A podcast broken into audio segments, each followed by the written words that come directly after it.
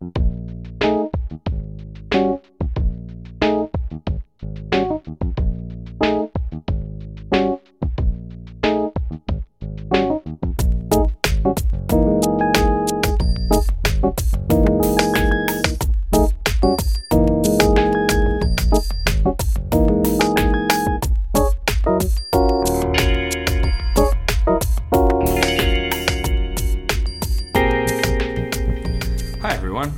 to the wow. What? I mean the podcast. Oh, you didn't take your medication today. Oh, that's a shame. No, I took his Well, medication today. we'll have to do it John, anyway. yeah, John took mine. I took his. So we'll see what happens. I'm Matt. I'm John. I am Steve. Figure we'll get that out of the way too. Um, so uh, I forgot to do this last week, um, and I should have. Uh, I wanted to thank Devin Jackson Mullen again um, for coming on the podcast and being a guest. He wasn't a guest last week, of course. He was a guest two weeks ago, but um, I spaced at the beginning of the episode, so I want to make sure that I put that in here. He was a wonderful guest and a delight to have. Um, I'm quite fond of his music, and it was definitely an interesting album to discuss. Even Yeah. though we ended up all around thinking it was meh, we Including him. including him. He thought it was more meh than we thought meh. Yeah. Though he doesn't have as nearly a defined scale on which he rates.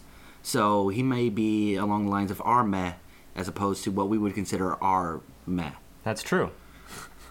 Everyone listens to music differently. Thanks, Steve. Everyone rates music differently. New tagline. That's there we Matt. go. That's, that's what There Matt says. Yeah. Yeah. Yeah. but it was great to have him on the show, and hopefully we'll have him back next year, maybe sometime. On to this week's album. I guess I don't really have anything else to say at the top of the show. So this was Steve's pick that he Uh. shocked us with last week. Well, I didn't shock you. I, I told you. Well, you didn't tell us until I didn't tell you to the very end, which is what we like to do now to, to leave each other waiting. No, that's not true. I always preview it so you guys are ready. Sometimes. Sometimes. Most of the Actually, time. only who you want to preview it to. Yeah, I know. Just usually me because I'm sitting right there and you want to, you know. And I don't tell Matt. That's true. Mm-hmm. okay, so so we shocked Matt with this. Um, this today we're doing handwritten by Shawn Mendes. Uh, I picked this because I thought it would be an interesting experiment. I mean, we spend so much time looking at artists who are sort of made in the shade or or in making, sort of further along in their age bracket.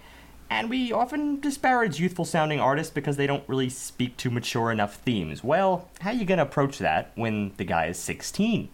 So, he is 16. Shawn Mendes was born in Toronto, Ontario. Uh, he was raised in Pickering, but he really came to fame just from posting like cover videos on Vine, pretty much. I mean, obviously that's the kind of way you can share stuff in today's social media environment, even if it's just those little five-second clips. I believe that's as far as Vine goes, right? Five, Five or seconds, six seconds, yeah, something And like that's that. all you get. So actually, it's a it's a an experiment in brevity. And that's what he was tasked with, and that's what he did, and apparently that's how he got noticed. Immediately, they hiked up to something around millions, you know, within a matter of months, and very soon he was signed to Island Records. He was discovered by Andrew Gertler back in January 2014, and they soon after released the very first single and the first track on this album, Life of the Party, in June 2014. And a little, little fact about him, which I think is why he's worth looking at, he's the youngest artist to debut in the top 25 with a debut song on the Billboard Hot 100, making it to number 24 for the week ending in uh, July 12th, 2014, and he was only 15 years old, 11 months, and 4 days of age. Wow. So that is actually, uh, I believe he, Bieber had originally held that record, and this guy has stolen it away.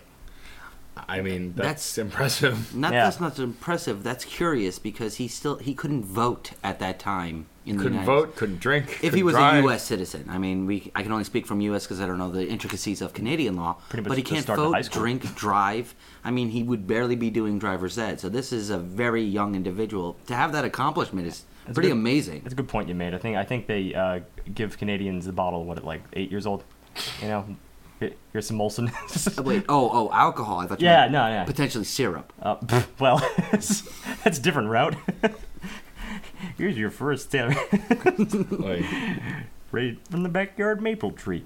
Um, so yeah, I thought it would be an interesting experiment, and there's a little story behind this. Uh, a few weeks back, me and a friend of mine, we popped in the Woodbridge Mall, as we do. We approached the central quad where everything just kind of converges, Um, and though we were still some ways from the center, we immediately found, the, found these like swarms of people just rushing ahead toward the center, and I could tell that that swarm was almost exclusively girls between the ages of 11, 15 or so, and they moved together in tandem like flocks of birds. And before we had any hint of what was going on, we'd hear these little periodic undulations of ear piercing screams. And finally, we dug our way through the stage in the center, and we spotted some posters of the album cover and then the MC got up there to announce that Shawn Mendes will be on shortly, and then he proceeded to hype the audience up for a while. Now, we didn't stick around to see him perform because, frankly, the ear piercing screams were painful, and, you know, we're hanging in the mall. Uh, so, I, I was curious because you were They stick. painting a very beautiful picture of undulations and flocking, and I was a little worried that and, well, it worked. We ran, you know, like the predator, the prey from the predator. So, yeah, that that's essentially how I discovered Shawn Mendes. Didn't hear him there, but I heard of the hype there, and I decided to check him up later. I was just like, you know, I think this is an interesting thing worth reviewing because, as I said earlier, we often do disparage like youthful sounding artists because the mature themes just aren't there. But what about when immaturity is irrefutably the demographic? You know, 16 year old artists are not discovered and championed for their keen insight into the human spirit. They're championed because of their image, for one thing, for their perspective musicality, for another, and that's something that, if fostered, can really like break out in the future. But ultimately, they're they're recognized for a perspective that older artists can never regain, and that is youth, young love, compassion at an age when it's probably at its most exciting because it's it's fresh. Love at that age, let's face it, You'd never get to go back there. We've had a lot of music where we're reaching back in, in nostalgia, you know, but it always comes across as being a little bit sad. Like so many years ago. But what about when that is the thing? That is now. That is the subject. Um, so yeah, I think um, I think we'll just dive into it. Well, it's also interesting to approach an artist where we can't really harp too much on an experience because, of course, he's inexperienced. First album, and he's so young. I mean, it makes sense to be a little inexperienced. Absolutely. That so said- we can't exactly fall back on our uh, go-to terms. We can't go back on like, oh well, you know, that's this is just the look at the lyrics. Come on, look at the lyrics. It's so high school. He's in high school. No, I agree. Um, You So let's why don't we drop right into the first track? Drop, jump, whatever it is. Um, let's. The first track, of course, is "Life of the Party," which when I first saw the track, I thought it was going to be like a dance song or something, just on a on a f- pure looking at it level, um, and it's not. It's absolutely uh, you know a slow piano intro song. It's uh, kind of crooning almost ish. he Well- has a solid voice. It's it's got a range that really is very indicative of his youth, and it's it it's really he still has strength to it. That some voices get better, some voices get worse as you really reach maturity. But he seems to already be hitting his stride vocally, and I like that. I feel like he's got a voice that we're probably going to see into the future. It's not the kind of thing that's going to crack. It's already cracked, so he's he's past the tipping point. It's the kind of thing that will probably gain a lot of traction with years. That's what I he- heard most immediately.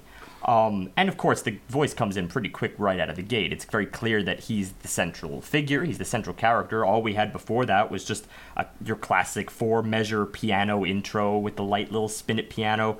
You know, the kind of unprofessional sounding, the kind of piano that gets the job done. It's just made to sound as informal as possible. And then out comes Shawn Mendes, who everyone is waiting for, just as they were in the mall. so, I mean, even take for instance the album cover. It's just him. Th- There's nothing else. This it's is- just him there in the center of the album cover, looking all dashing. Well, it's it's it's the portrait of an artist. It's this kind of thing where he's you know he's the focus. It's it's about him. You know, he working with a variety of I'm sure producers and other folks, but it really is about him at its core. He obviously also doesn't have the the capacity to take a hand in every single element of the songwriting at this age. That's why the label steps in there. They sort of help him out with um with all the minutia and and all the the technical work. So it allows his existing artistry, as was originally noticed, you know, it allows that to stand on its own, and that way he's just kind of hoisted on a pedestal in a sense. Everything else gets taken care of. But yet he still had a pretty significant hand in in most of these uh in most of the writing, most of these songs. It's at least I would say maybe uh, we're talking about a 12 track album. I would say about 10 out of 12.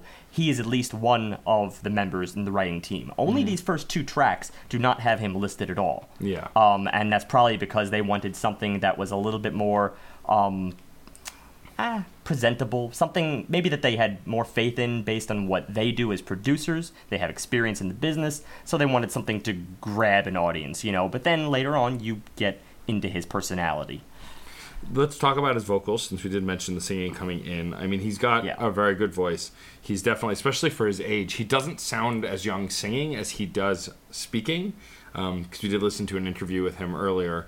Um, and I think that's because of his projection, the, his ability, and his unique range. He can kind of move around. He's not just a baritone or, or an alto. He's not just vibratos there's, all day long. There's very little baritone. I think Yeah. you can safely say he's kind of more in the alto tenor range. but he does let his Um, voice get he- a little more even and lower, too. He can get lower, but more often he does uh, reach up to a falsetto. For instance, I noticed there's a point, even just in the in the first lyrics here.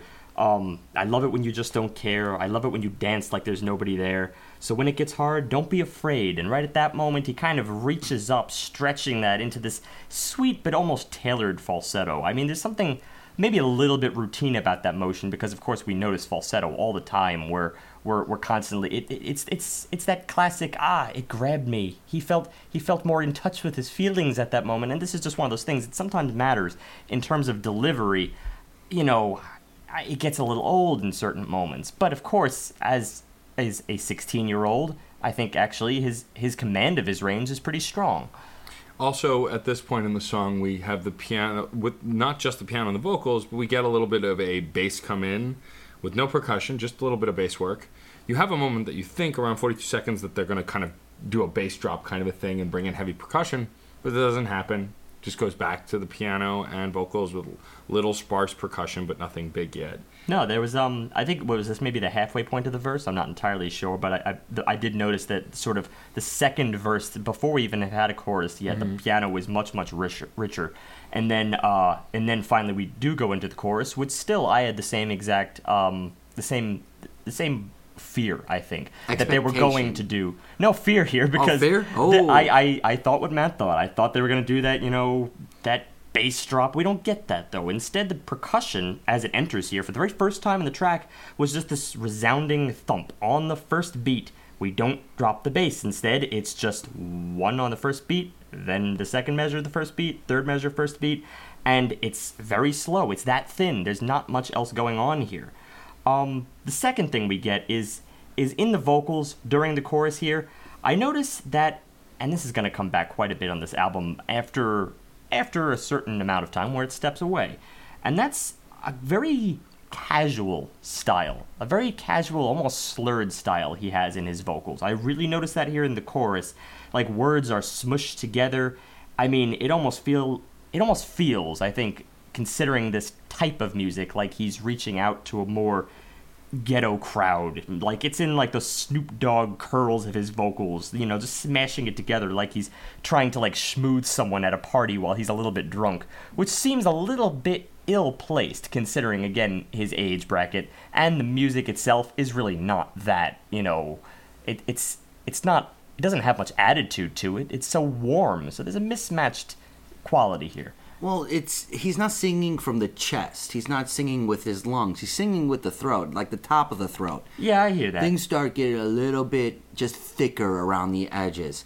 This slur, and then the other that that is a detractor. But the other big part, and we said we weren't going to harp on it because this is a youngish guy. But he said he wasn't the one who did the writing for this song. no, he was Well. I want to critique the writing on this song. Okay, go for it. It's really, really simple.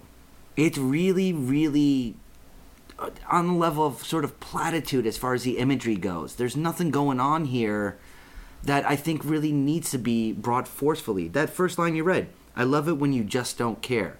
That phrase right there, just don't care, is a really overused phrase in music itself. I love it when you dance like there's nobody there. That that's the older. I mean, these aren't really very interesting lines. It does feel like it hops around from you know platitude to platitude. Uh, those those axioms that are just going to grab people for no reason. I, I mean, there's not a lot of connectivity here, but at the same time, again, it's I think it's really more about the build up here than anything else, which is why my main uh, compliment is is the percussion and the sort of slow build that we have. And that was a surprising aspect of the song. The fact that it was really going through, while simple, while steady, but a, a quality build, an actual flushing out of what's going on. It wasn't by no means groundbreaking, but it felt very appropriate. It felt very concise. It felt very just enjoyable because, like you said, we're not dropping the bass. We're not doing a lot of the standard tricks and trade pieces. We're going through the motions to try to reach a culmination.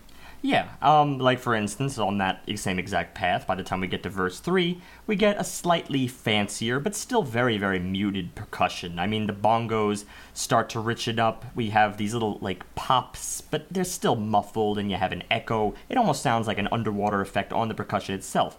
It's still very, very reserved, and that was a perk for me. But then, when we get the, the, the second chorus, it's a little bit more well rounded. I wouldn't call this a bass drop, but again, we've had a slow build up to this point. I'd say, yeah, sure, go for it. I mean, Where- it was it was sort of still felt like in the moment a bass drop, but it wasn't so unexpected or so over the top. It it felt appropriate for the way the song was building. I agree, um, and it really worked well with the way he was singing. Even though the platitudes of the lyrics aside, I like his voice and the way he's singing in the song. I really enjoy. I think he's got a nice voice and there's a nice cadence in the song. It's sweet, you know. I think he's got a nice voice. There's still that delivery that kind of like Yeah. rings with me, and I find it more in the choruses than I do in the verses. Uh, the choruses here, it just seems like again that that sort of slurred, uh, schmoozy approach was just a little bit deterring because it felt like it wasn't him. That was my main problem with it. It, it wasn't really that it's like you know f- trying it that it fits something else. It's that it's trying to fit something else. I mean, I've heard his speaking voice. You know, I did some research. I watched his uh, interviews, and it doesn't seem like that's really his personality at all. It's there. It feels like the hand of the producer. Well, it's also this is slightly tangential, but there are a lot of modern artists who have a singing voice that's like a fake accent almost. Oh, yeah. and I And- can't stand that. It's popular in rap, especially uh, a lot more recently with rappers like Iggy Azalea, Azalea and a few others. They have this kind of fake tone accent that doesn't match their speaking voice or their singing voice at all, and it just seems odd and forced. So I can see how that would bother you with this. It seems like it is a little forced the way he's speaking. Yeah, and, and I obviously realize that's a very fine line. That is ultimately is all going to come down to taste, uh, Yeah. or whether they can just you know pull it off without anybody really noticing. Um, it really is just more in the context of this album that later on he he clearly recedes to a much more enunciated style. So you know, it, it shows he's got the capability. It's just where you're going to sit in that ballpark. Um, let's move a little bit further down here because we do kind of have this like bridge esque section in this track. At least it felt like it was maybe transposed, but you know we really don't reach any height. It's not like we're reaching like a you know a section B or anything. We're just uh, it's a plain verse chorus kind of track. We don't have like a full on bridge that's that's rounded enough to take us out of the personality here. Um, and, you know, it's also not the kind of track that really changes it up very much in subsequent verses and choruses. Apart from the percussion, which I did note, it's not the kind of track that's really going, that leaves him experimenting a lot with his vocals. I noticed, only noticed a couple things, like in subsequent choruses, he had a slight rhythmic alteration in his voice. Like maybe he'll throw in some triplets here and there, triplets where there were none before. That's about it. Um, over a phrase that might have otherwise been a little bit more utilitarian or or fixed to the melody. That's about all you get. There's nothing in the way of like overlaid instrumentation. It's it's your classic. It's not an overtly rousing track but that's to its credit. It just kind of stays. eh, It doesn't reach an ultimate point you don't want it to. That's basically it. Yeah, I mean, all in all, as a first track to the album, it's a solid intro. It gives you a little bit of a taste of what he can do, and you know, as a single, I can see it being very catchy, especially on the lighter. Like I could see this being played on the pop stations as well as like the lighter stations. So you know, I, I think it has some range and some reach. Um, Perfect. From here, we go to the track, the second track, "Stitches," which was one of my early favorites on the record. Um, it starts with your standard, kind of standard acoustic guitar and vocals intro, just crooning along and playing I- acoustic guitar. I actually loved the, just the opening verse here. I mean, tone wise and rhythm wise. This is important to mention because uh, he receded quite a bit back to this fairly fast paced acoustic guitar pattern, and it's emphasized more on the offbeat. You only really get to kind of realize that with the transition into the following pre-chorus. Like you can sort of play the little game with yourself and not clap or, or not snap your fingers, you know, with that with the guitar itself, but instead between in the spaces, or rather on on what sounds like the and at the end of every single measure. So you know, snap between, and you'll find that it's perfectly aligned by the time you enter yourself into the pre-chorus, because there's this that little jump, and I think it it serves to kind of connect these two sections and and and smush them together more in a more crafty way than rather if you just kind of here, let's say, drop the bass.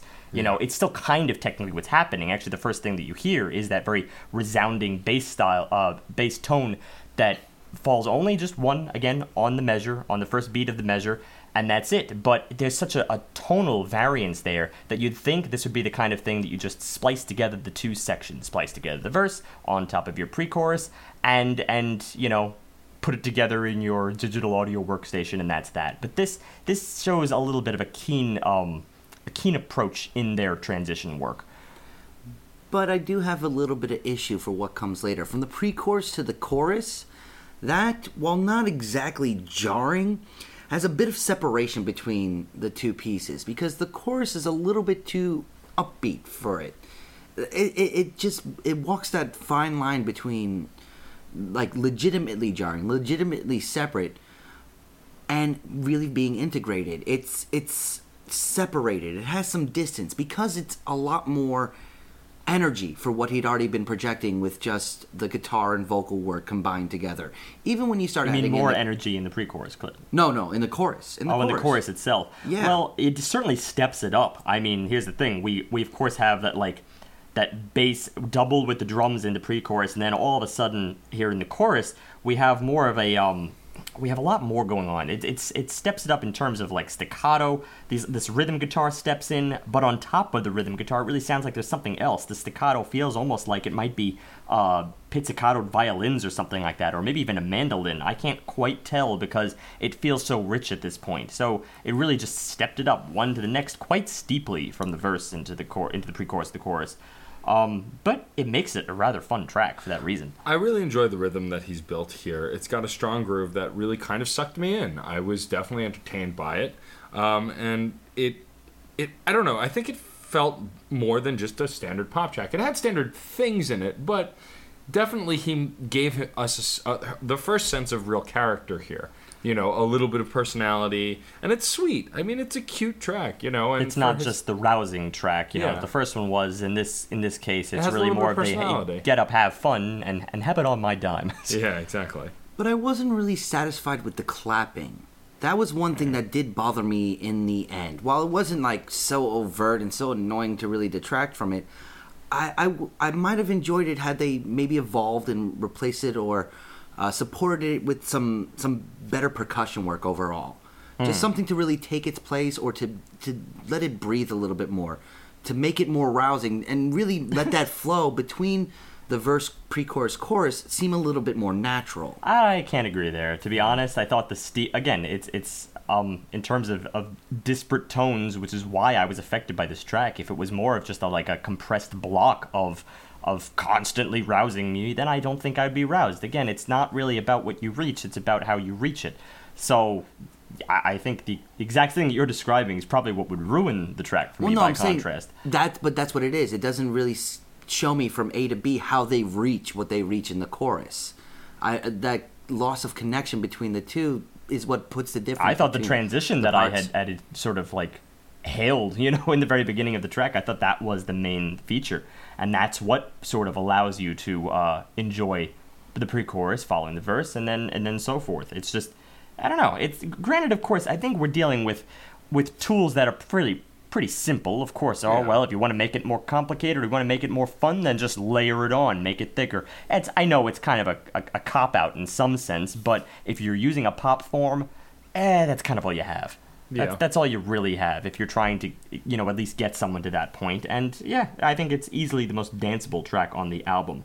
Um, granted, of course, it does have some little pitfalls, like just little things that I find distasteful throughout. Like you know the the woos in the background. Of course, I've gone at length about that. You could probably listen back to episode 138, um, the Fall Out Boy episode. We had our big cliche, Woos the great in the cliche debate. song? There were woos. Uh, There was- they were just little slight things background okay. pieces. little yeah. background accents and they were amidst the chorus it yeah, it's pretty unnoticeable i'll so I'll, I'll grant you that's pretty minor um, and then we recede to the verse you know much thinner again but still you have that like clapping every single other beat so that kind of ties everything together and doesn't allow it to recede as thin as the first verse um, the really the most interesting thing I found about this song was the bridge because the bridge here absolutely. was more of a round. Like I noticed it had, it uses the lyrics um, needle in the thread gotta get you out of my head. Needle in the thread gonna wind up dead. And it begins by him singing then all of a sudden after that it enters with a sort of choir or male choir somewhere in the distance off to the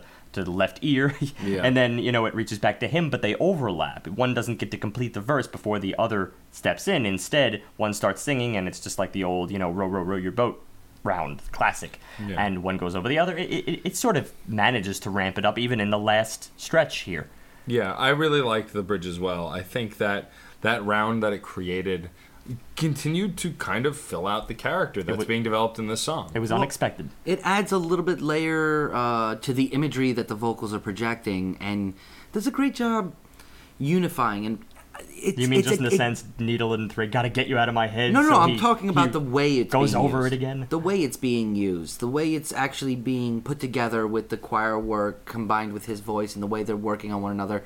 That itself is adding imagery. You could have been saying anything at that point. Oh, Just well, the way got- it's being used is so nice and a little bit refreshing and a little bit out of left field when it comes for quote pop. Well, So you said cool. lyrically, and I, I, I do think that would be a valid observation. I mean, lyrically, I think that matches up quite well. I mean, got to get you out of my head, so hence, why not view it as a kind of round that you know That's that, the next that part. recurs every time you try to get it out. it, it's connecting the lyrical content with the presentation of the vocal content, which is not something that we see very often, but it's doing a great job for that. Yeah, and there's also a lot, a lot else I think in this track. I mean, frankly, the whole idea of just sort of saying this from a youthful perspective lays into this pretty, pretty thick. Uh, you mentioned earlier, Matt, you know, just the idea of of sort of singing about you know kisses and comparing them to, or needing stitches because you'll be missing their kisses. I mean, It's that's sweet. that's so sweet. I mean, so sugary. It's saccharine. It's absolutely saccharine. That's what you want. That's what you want Yeah, out of this absolutely. environment because that's young love. So, yeah. you watch me bleed until I can't breathe, even though that's a little harsh. I'm shaking, falling to my knees, and now that I'm without your kisses, I'll be needing stitches, tripping over myself, aching, begging you to come help. And now that I'm without your kisses, I'll be needing stitches. It's It's, it's fun exactly wordplay. what you want it's out of a track and like I this. really enjoyed it. It ju- justifies the, the crowd that that surrounded him in the mall. Um, now track three which also was an interesting turn but kept things interesting i was really on board with the first several tracks of this record so track three never be alone kind of has this spaghetti western sound it's very mumford and son-esque It's that kind of, of course, the spaghetti western. You know, it's, it's due to that like workaday whistling in the And the background, guitar work, acoustic guitar very work. very warm guitar work, and it brings to mind that very like old western style. There's a country appeal in here, certainly. I'm almost waiting for like that voiceover. You know, man's just got to be a man. That's that's gonna enter. and also the, When my balls drop, I'll let you, I'll revisit this subject. the, the, the, the um well steve if your balls haven't dropped you might want to see a doctor i'm just That saying was Shawn talking. Oh, okay. Jeez. Yeah. Um, also, I think I like the pacing of the song. It kind of gallops in the way that a spaghetti western would, and it's got a nice pacing. But the vocals and the way the lyric are designed actually kind of goes against that. He's very methodical about his vocal work. He's very methodical about the phrasing of his verses. It doesn't get away from him. He he has his statements and he says them in a in almost that spaghetti western matter of fact kind of a way, but with his own little lilt to it. Yeah, no, and of course, I like that lilt is kind of a strange thing here. I mean, in in in this particular case, I thought he definitely he added. A, this is where he was enunciating, for instance. I mean, at this point, we don't have any of that slur that we had in the first uh, in the first track, and we didn't really have much of it in the second either. So really, here he's cleaned up quite a bit, and that lilt has become a lot more pleasing. In addition to that, um, I mean, frankly, it seems like he's acquired a lot more of that Mumford and Sons style. It seems like he's got that candidness that they would have here. Uh, I say that not only because of the the the sort of Western feel of this. Granted, of course, Mumford and Sons were pursuing, I think, more of like an Irish. Uh, Irish brogue sort of in their music, but again, it's it's that warmth. I think that's the real common thread here between these two styles, and it's utilized quite a bit. Let's be fair here in in pop music in general. Um, I'm a little over it, but it does seem to have this like capacity to to win us over every in every four year generation interval. Well, it's also tasteful in this presentation, and it, it it's sweet and tasteful, which get, makes it sincere, and so you're kind of warmed up to it, and it, and it brings you in. And when it gets to the chorus, finally, they start introducing strings. They start Mm-hmm. introducing a very, very slow beated uh, kick drum. This adds a lot of solidity and a lot of focus to what's being said in the chorus that I do enjoy a lot. It, it doesn't just flush it out, it builds it up very, very well. Isn't the chorus itself? Yes. Yeah, no, the chorus I really enjoyed not only for that beat, but also for um, I mean, the beat is almost besides the point here. Again, I think I think it's fairly steady. If anything, I enjoyed it probably a little bit more for the for the piano accents on the chord changes. We have a, a three chord chorus here, and it cycles through, and then it just kind of like waits it out. Um, it's very pleasant. It's very uplifting. Um, but it's the string arrangement that I think Yeah, really brought this out. Yeah. That's really what I think separates this track because, well, let's face it, uh, most of these layers that, that enter in are, are kind of expected. The strings, eh, could have could have came in this album, could have not. And in this case, it's not just it's not just there in the background as a drone. It's it starts building out in in certain sections. I think it was more in the bridge that this occurred. In in the bridge, it's sort of like actively accompanying. They step in with these very gorgeous harmonies between phrases. So you're kind of like previewed it in the chorus that okay, well, there will be strings and then enter the bridge and then all of a sudden you you get to hear the innards rather than it just kind of like being there. Um, that's what people want to hear in string arrangements. Otherwise, it's just utilized in production work as I think a kind of a, a, a, unifier, something to tie everything together. Um, but yeah, no, this this this started to really like branch out here. Vocally, I also thought he was experimenting too. Vocally, I think he was a lot more playful with this. Of course, now we are in the first track he's written. That's important. Or at least help um, right. or at least helped write. In this uh, particular case, it's written by Shawn Mendes, Scott Harris, Martin Terefe, and Glenn Scott, and it was actually produced uh, produced by Terefe. But um, yeah, it was actually very expen- experimental, especially in this bridge here. He felt like he was kind of like taking the melody and twisting it and contorting it to his own devices. Um, he was extending it. He was he was letting it work with his voice instead of making his voice work with it. And that's something that he had yet to do in this album. yeah, To have the music be me more beholden to what he was doing is something that we that I'm I'm really really enjoying because that's what I like in a lot of different vocalists where th- what they say is not just a part of the music, but the music is trying to catch up with it, is trying to support it. In this case, this is the first time he's really doing that. it's also that that you know in artistry good art breeds good art especially in a collaborative environment. So you know him writing the song perhaps taking some more liberties with his vocals especially at this you know climactic point here it might lend itself to the orchestrator. I doubt he was the orchestrator for instance of uh, the string arrangement but whoever was doing that probably has him to work off of now. Since he's experimenting with his own vocals then the strings can kind of find a kind of find their voice and find their beauty amidst his vocals, which is why you get that, that great interplay um, in the bridge between the two things. This is also the first song on the record where we get the strongest setting we've gotten. You know, yes, it's reminiscent of Mumford and Sons, which is a pretty specific picture, but still, we get a setting of kind of that old west feel, that spaghetti western feel, and it's it's warm, it's nice. You know, I don't mind being in that world. And he's kind of painted a pretty clear picture here. Even if the lyrics don't really support that setting, the lyrics can kind of be anywhere. They Yeah. do have a nod to it, though, with lines like, When you fall asleep tonight, just remember that we lay under the same stars. Yeah, I mean, right there, you're thinking like Arizona desert or something Sure. like that, uh, home on the range, what have you. But it's it's showing a, a little bit more of a connection between what he's producing and what the people are producing with him. I'm liking the fact that some of the artistry seems to be coming forward in this. There's also one final little tidbit that for me kind of stuck out, and that was that drum roll that came in very late, which a nice counterpoint to the very steady percussion that was going on earlier, but very sparse. To have that sort of like being a culminating factor throughout it without overtaking anything was very tastefully done as well. Um, yeah, no, I, I think that was.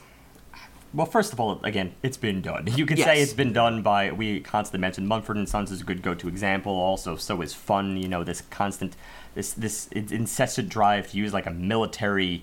Um, you know, come on, bring bring the men around and just like let them uh, let them help me tell my tale and and profess my love to you. There's something very non-militaristic about that. I frankly find it a bit of a stretch uh, in an artistic medium, but musically it worked and it did not pervade the entire song it, it came in fairly late and it was just kind of again the final stretch it takes you out um, i would only have maybe one other little musical critique here it's very slight but the wraparound from the bridge i thought was a little bit weak it's sort of you know building building we kind of peak at this five chord and we just wait for a second and then kind of like fall back to one like this sort of I don't know. It again, it, it feels too familiar for me. It feels like the kind of thing that has been done before by Mumford and Sons, by a lot of other artists. And again, still being pop, I expect quite a lot of musical borrowing. It's just something about that that that wait and then fall back to the familiar sounding one was a little bit childish. I don't know, kind of calling it there.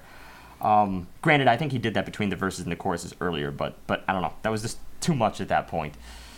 Uh, then again, I do have one final compliment to kind of like cancel that out, and that was at the very, very end, following the whole military snare thing. We have this outro, which is just like pure uh, guitar and vocals, and then as we enter into this little last chord change at the very, very tail end here, get the major one, move to major five, and then all of a sudden we have this passing diminished chord, which is a, a little new music element. It just again that one little thing in your successive verses to change it up from earlier on. You know just as i said earlier his only go-to tool was the rhythmic changes in his melodies. Well in this case it's a chordal change throws in this passing diminished chord and then finally goes to a minor six. And i thought that was just a very tasteful like intermediary that made the outro sound very very um, fully formed and not a hun- not wholly predictable.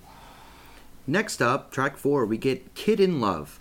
All right. This is This- also written by Mendes, uh, but also um, Zmishlany uh, and Harris. It was produced by Terefe. So we have basically the same characters in play here helping him out.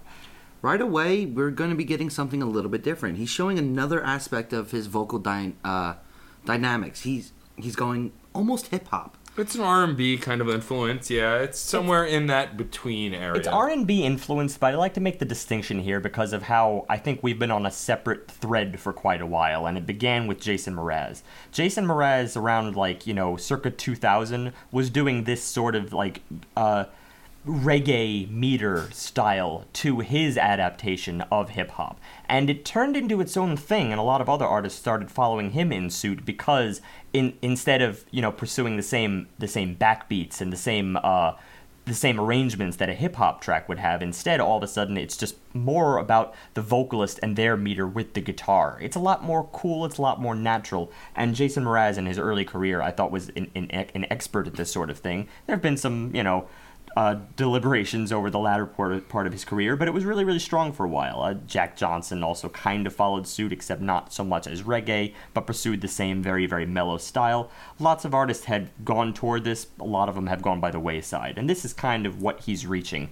Um, but it's just that one step removed from hip hop that I think, you know, it, it's more in this environment than the other. There's, it, there's very little hip hop on this album, period, frankly. Sure. Um, It- there, there are definitely influences from it. I can tell that the way he's singing in the song or the way he's constructed certain beats on certain tracks, he's definitely influenced by it. But what the verse first verse does to have it really not not change musically from the previous tracks, but to introduce this new element.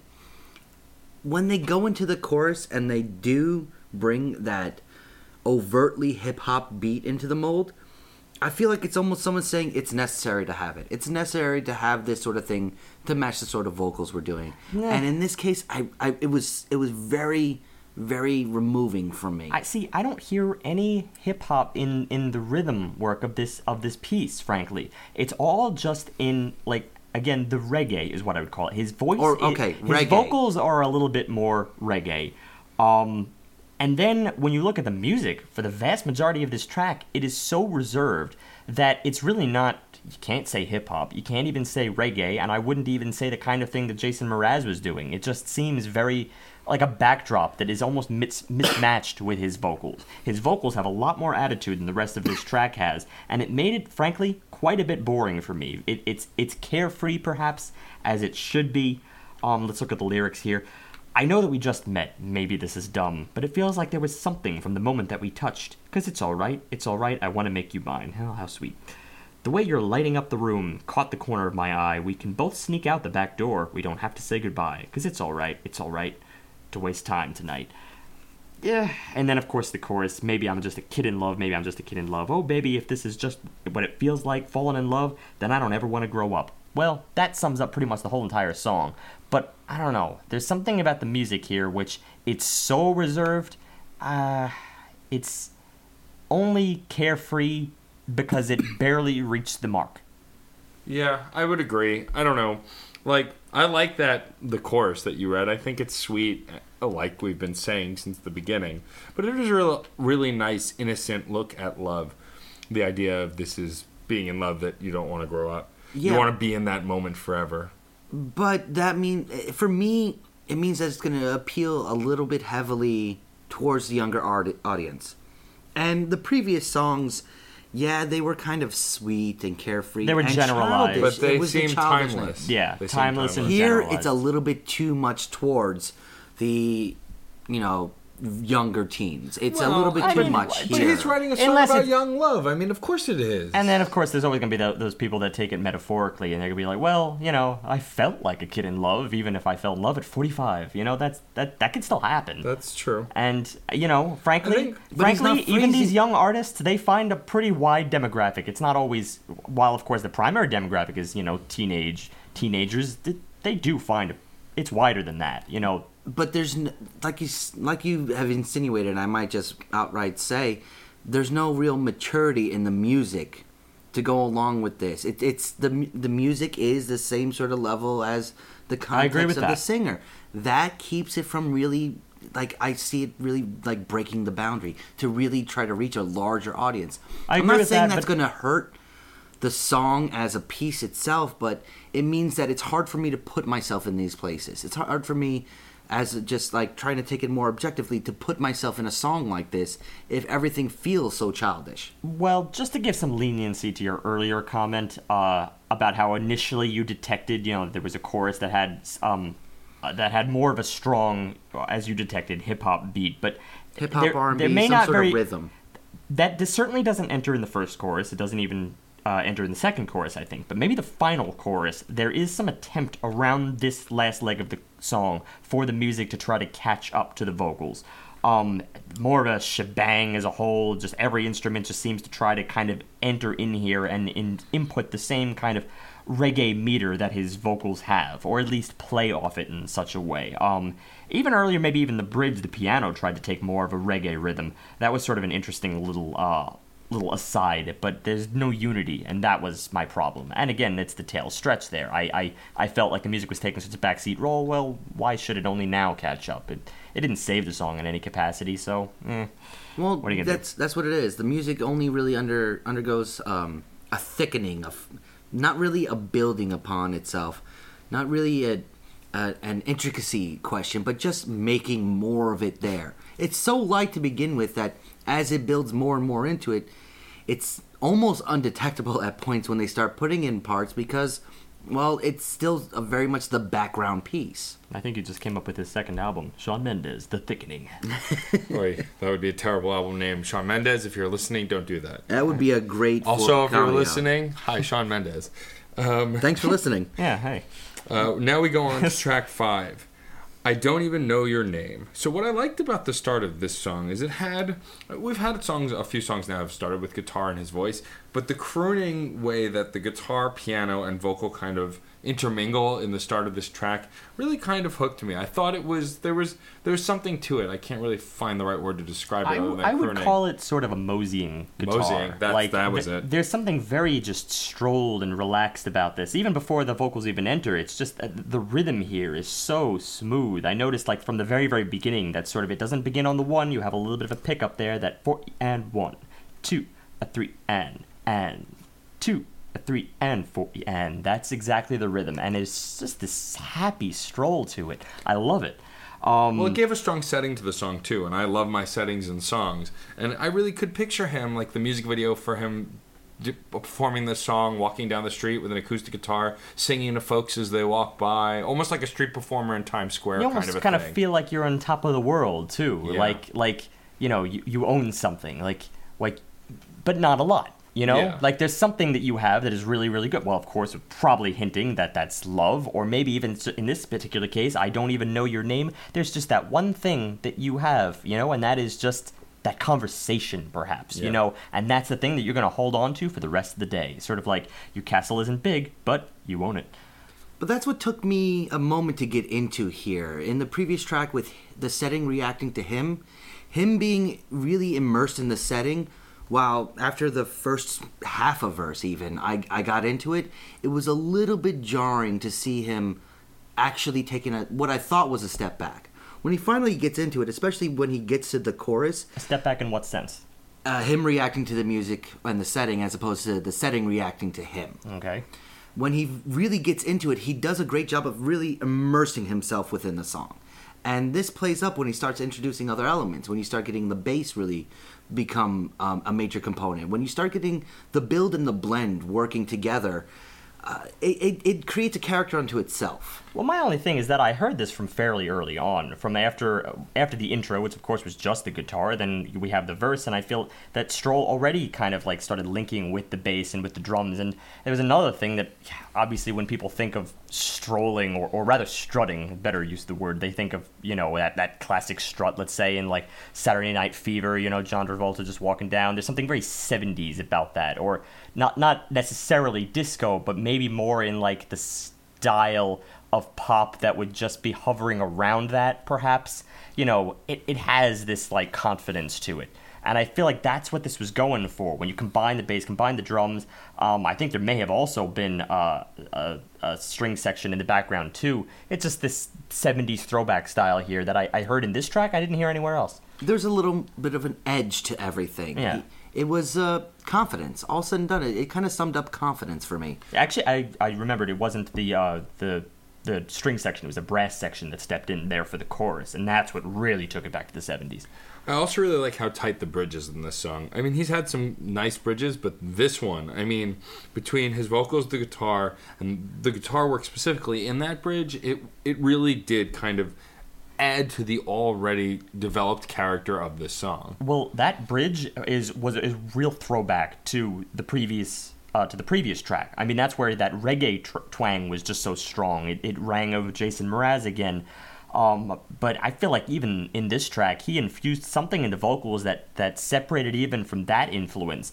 I, perhaps even the fact that it was this track was sort of all over the place. It was like, all right, it was back in the 70s. Now all of a sudden he threw in a reggae section, which was pretty interesting, maybe a little shoehorned, but it shows that he has the capacity to change up his style on on the dime, if if only subtly.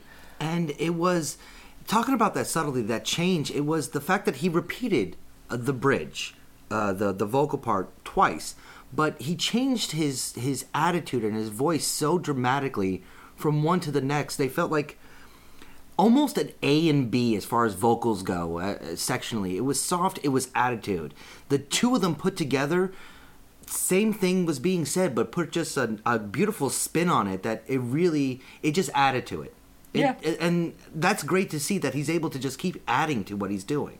I think that that that shift there might be a matter of taste, especially. Um, really, it's going to bank on whether you are into those two styles. That sort of like borderline disco style, but also borderline reggae style later on. And they do seem like I, I think musically they matched up well. But for any listener that got really, really um, comfortable with one then that's probably going to be kind of a harsh shift for you. My favorite part of the song really is just that that main melody in the chorus. In this case, the the melody that is highlighted most. Um, and I don't even know your name. And I remember all I remember is that smile on your face and that slide that he uses right there is absolutely beautiful. Right on face just kind of rises up, uh, at full interval. It, it it was it was gorgeous, and it'll kill me every day because I don't know your name. So yeah, it, I mean everything about this is just you picture him on the street. That was a perfect imagery. Matt just meant like he's singing to random people that he doesn't even know because well, there's a girl on my mind. It's just that classic you know music video. You wanna you wanna I don't know, you wanna buy the guy a drink, Yeah. but you can't because he's 16. That's true. Um, from here we go to something big. No, I mean it. Like the track is called something big. Track six. Um, yeah. So this song, I quote, starts with sound effect bracket. I'm reading this from the lyrics. Cute giggle. One, two, three, four. And oh, then- it's more one, two, three, four. And then the verse is oh whoa whoa whoa whoa whoa. No, whoa, that's the whoa, whoa. chorus. That's actually the chorus. But it comes in at the beginning of the song too. And it's more of a I would call it more of a pre-chorus or sort of a hook. You know, almost like in the same situation a couple weeks ago. I Don't weeks ago. care what it is. I, I'm, don't I hate care. it so much. No, oh god. All right. Well, I, I I have a problem with this for very specific reasons. Um, I like the fact that maybe it took more of an aggressive edge. I guess the track kind of had to had to stand up eventually. It I feel like we've been so relaxed. It had attitude a bit. But I don't know. The the guy's just standing in the background shouting "whoa," and it's the twang that they use too. It's that same slurriness that he used earlier in the album that I found kinda distasteful. But now these guys are like going all out with it. it to be frank, it sounds like a bunch of douchebags just standing like on the sidelines, shirtless. I feel like this is the cheesiest music video, and we're not even looking at anything. That's just the first 30 seconds. yeah. Then we get piece after piece after piece that really just amounts to I dislike the transitions. Oh, Individually, the parts start adding up to be a, a random collection of different blocks and shapes and sizes that don't really fit together, but individually could do something pretty. individually could do something pretty. I mean, depends on your point of view again. Like in the last track, whether you're with the reggae or whether you're with the 70s, you know, well, take your pick, you know, but the transition's there. In this case, I think it was really a harsher, harsher shift. It's less, well, take your pick. I think the outro, uh, excuse me, the intro was, was, I don't think it set up anything. I, I had very, very poor hopes as of that intro and as of this verse, um, or excuse me, as of the hook. But then by the time we really fall into the vocals, into and the vocals in the verse itself, then this was all of a sudden a lot more, a lot more funky. It had it had character to it. If you can just kind of forget about the fact that you had started off with something fairly poor and you just live in this environment, then I think a lot of things are working together. The guitars and the bass are like playfully offset, and then the vocals sort of work in tandem with them for perhaps maybe the first time in this album. I said earlier on, for instance, that the vocals feel like they are a character unto themselves, separate from the backing arrangements. It sounds like what you'd get in a production environment where the vocals step in later and they track over, you know, and they're listening to what hur- occurred, or maybe it's vice versa. Uh, it feels like there's this this interplay for most of the album that doesn't really lend itself to everybody playing together and grooving together. And this this section here was the first time I felt that. This is a real positive. It's just a shame that every single time this happens, we are dragged back screaming to the hook where those whoa guys step back into the mix, and it's just something very uh, unconnected about about it, which is why I think uh, John is focusing on the transitions. Yes. It's very reminiscent of an album we reviewed a very long time ago called Overexposed by Maroon 5. Oh, or as, episode four. as I like to call the Adam Levine show. Now, this said, I like Adam Levine's vocals and his singing style. I think he's a great singer. But that, the biggest problem with that album is it was overproduced and there was too much stuff. I think, in the sense, there's a similarity here with just the, the clutter in this track and the sudden poor transitions. It's like he's trying to be a belty pop singer, but not there's no cohesiveness and you just get lost there are good moments like john said but overall i'm getting knocked around like a rag doll and i can't enjoy any of it It's hmm. like reading a choose your own adventure book just straight up page by page. You're not bouncing from 16 to 8 to 52 or something like that to actually hear your to see the story going on. Here, there's no continuity going on between the pieces. Everything so sectionally keeps you from staying immersed, like Steve said. It keeps you from, you know, delving into those verses. And maybe he's not saying the best thing, but it's working. Forget what he's saying for a moment. There's emotion there. There's a character there that is really starting to break through, but then it gets just completely out outpaced and outshadowed by bridge work, chorus work that's just not up to snuff with the rest. I mean, yeah, yeah, I think that's really it. It's a matter of not up to snuff. I mean, the more and more I think about this, it's not, I don't think we're dealing with like divorced material right here. I think in many ways, probably this track kind of fits together in a sense. It's just, you know, how do you go from something so funky to something so cheesy? I feel like that's the conscious decision that I have a hard time uh, grappling with. Well, and also Um, he he clearly has a talent and a knack for some musicianship in the rest of this record. Even in other moments where we weren't super impressed, there's still a musicality that's there. And here it just seems to be confusingly It's only, absent. but it's only in those cracks though, because in the rest, I think this actually has a lot of things going for it. I mean, I feel a lot of Latino influence in this track. Uh, I can't say exactly what what brand because I feel like it's sort of again a little bit removed from it. That was in Um, the bridge.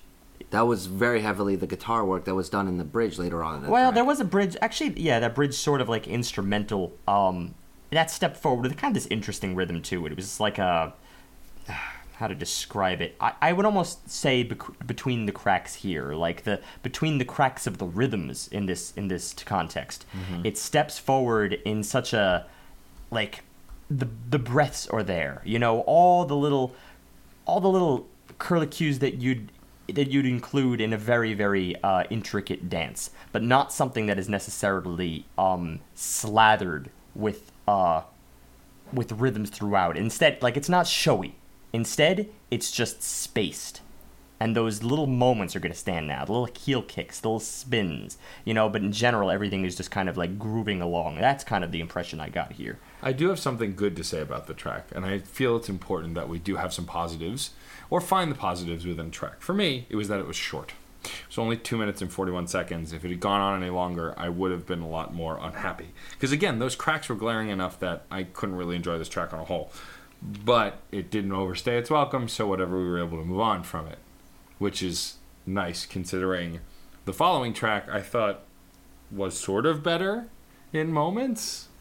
Maybe? it depends what part of better we're talking about here. So track seven is strings, and it starts instantly with the vocals and um, some rhythm guitar, and he's got this kind of fast, oddly paced singing, which I really liked. I thought it was different. It was reminiscent of the Jason Mraz thing that Steve was talking about, but a little, even a little faster than that, almost even closer to a hip hop style singing. Well, what I liked about this in the very beginning was just the chord work. This was Yeah. some- something where I was really looking keenly at this at the, the guitar, the the very subtly dense like like sus two chord that he started out with. I didn't fe- hear like a full ninth chord here, but that's cool. I thought that sus two was actually very very tasteful.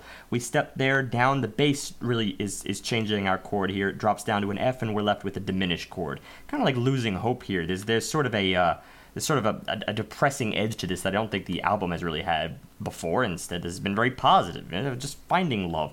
Um, now, granted, of course, this is I think lyrically, I think more of a more of an ode than anything else, but. That's where we get some of the split, and I'll explain that as we go to our transition. But first, one more here in, in this uh, chord lineup.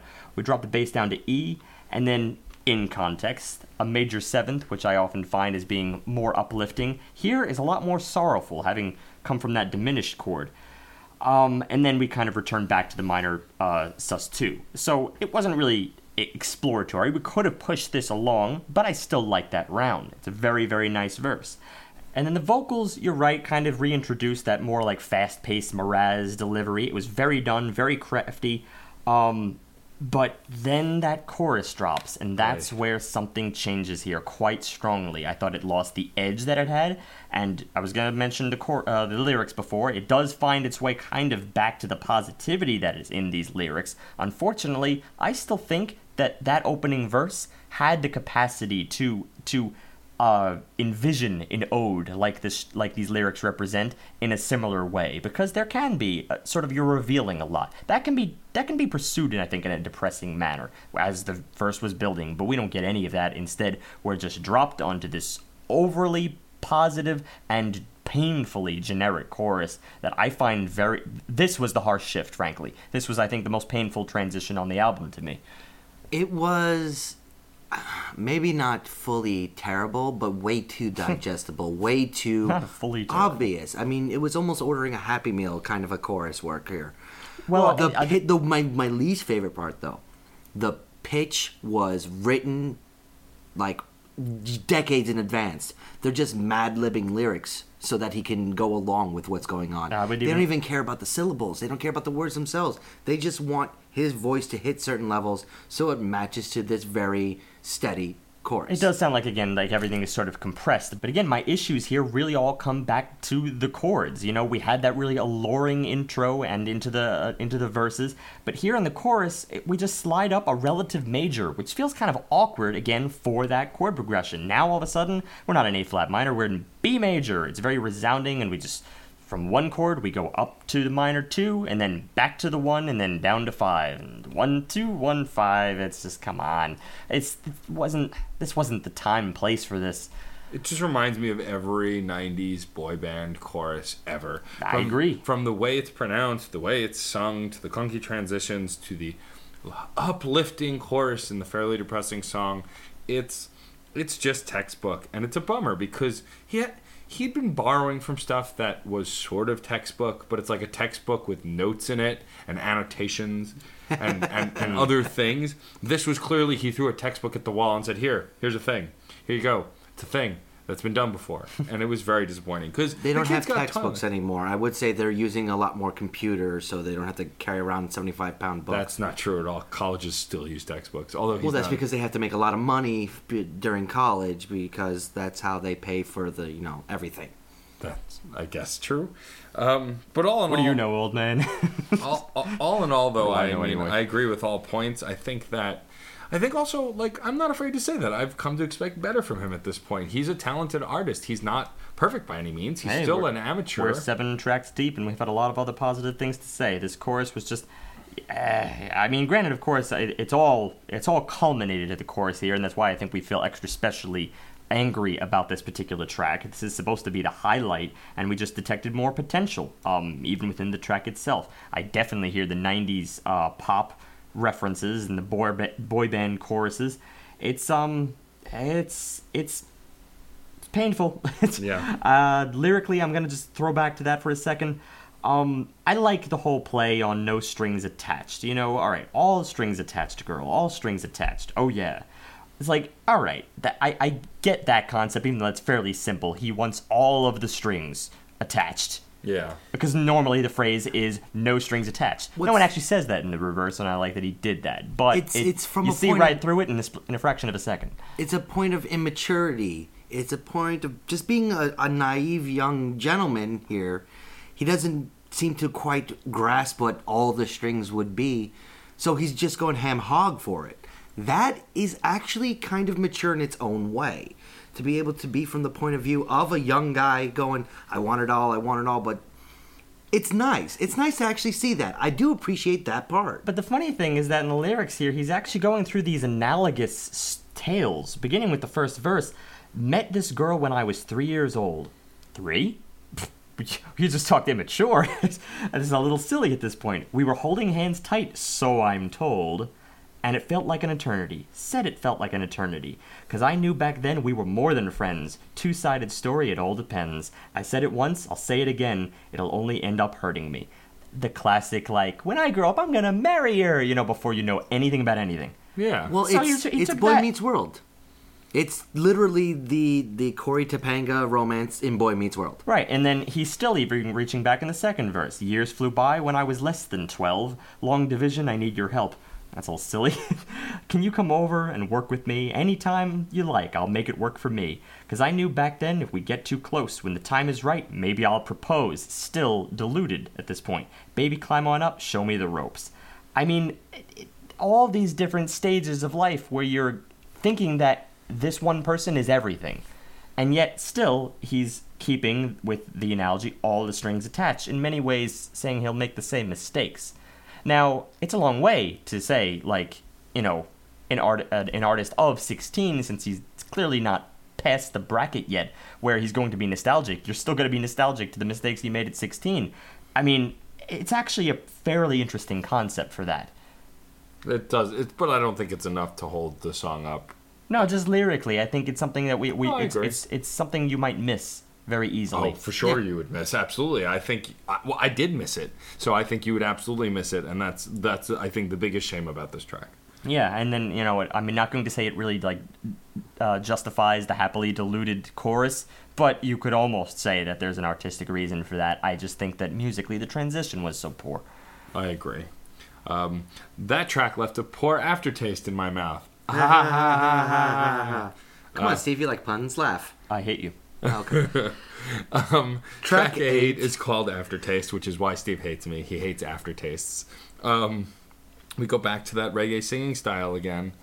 Uh, Here, mm, What? mm, what he does with that singing style, it's the okay. I like what he's did, did earlier. I like the speed he throws in when he really stretches his voice a little bit. But we got that coupled with his penchant for mispronouncing things and some of the lines, like specifically when he goes, "Pretty please forgive."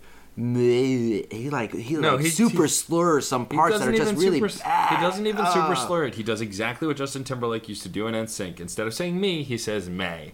So it's good. to- Like It- in not- no, NSYNC. no, he Erase does. my- He, he Yeah, goes exactly. further than that, and that that little factor, the the back to this slurred vocals, just was immediately turn off because it was immediately there when he starts singing. I heard, I thought it sounded like he was singing like Cartman. I started like I miss me. I, I feel like ever since it keeps going back to that over and over. Like, uh, I don't know. Again, that's one part of my problem here. Another part was actually the rhythm, and this was the first thing I noticed. In the very, very beginning, we have kind of an awkward rhythmic setup. I mean, it's something just about like there's no context. You don't have the steady beat to sort of like react against the guitar here. So instead, it just chooses this like one and one and and e one, and it's like, eh. Yeah, and again, you don't even odd. have the snapping for the context. No, you Hence, just have it's that. just the guitar doing what I sang there independently. Very awkward, and I thought it was a weird introduction for this track. And usually, I like interesting rhythms, but you know, interest. There's also a fine line here between interesting and clunky. Yeah, and Um, this was, I think, definitely clunky. And also, we got another predictable chorus. Like, the chorus work here was more or less the same thing we got in the last song and the song before it. But Yeah. purposely mispronounced, and that's something Yeah. I'm just gonna harp on in this song. It was such a turn off. I like his voice. I I dare say he he will have a lovely voice. He will have a great voice. Five six years when it drops a little bit deeper, and he can have it might just expand his range. Right. That'll be that'll be freaking amazing. I would love that. But here, Whole new octaves. instead of like have exactly no, that's a big thing. Well, yeah. Who doesn't like more octaves? But here, instead of having more octaves, he's having just weird lilt, weird phrasing, weird everything. He's he's fooling with something that, when natural, sounds great. It goes back to that thing I mentioned in the very first track. Like he and and this is when it's at its worst. It's it's like he's at a party and he's trying to schmooze you, but he's drunk. And again, how does that really work with the whole like 16? Like that's distasteful in a sense. Like I don't see where this voice is coming from. Again, we heard interviews. We, he doesn't talk like that. That's not his personality as far as we can see. He's very And- well spoken, yeah. very uh, many of these tracks in this album he was enunciating i i just i don't see why he would like take on this persona of uh, like a snoop dogg-esque figure you know in a track that doesn't match up in the slightest um, you combine that of course with the uh, the opening rhythm which is still jerky as can be and uh, something's just not working here something's not jiving i don't i don't really I don't- I don't see the, the, the premise for this song really. Look at the lyrics real quick. Re rewind, Friday night, never forget it. How you let me go. No more lies, I'll be fine. I know where I'm headed. Probably should have known. And now you're gonna say, Pretty please, forgive me. Fool me once, told you twice, you're gonna regret it. Now you're all alone. Turns out that no one can replace me. I'm permanent. You can't erase me, and that's where I really notice it.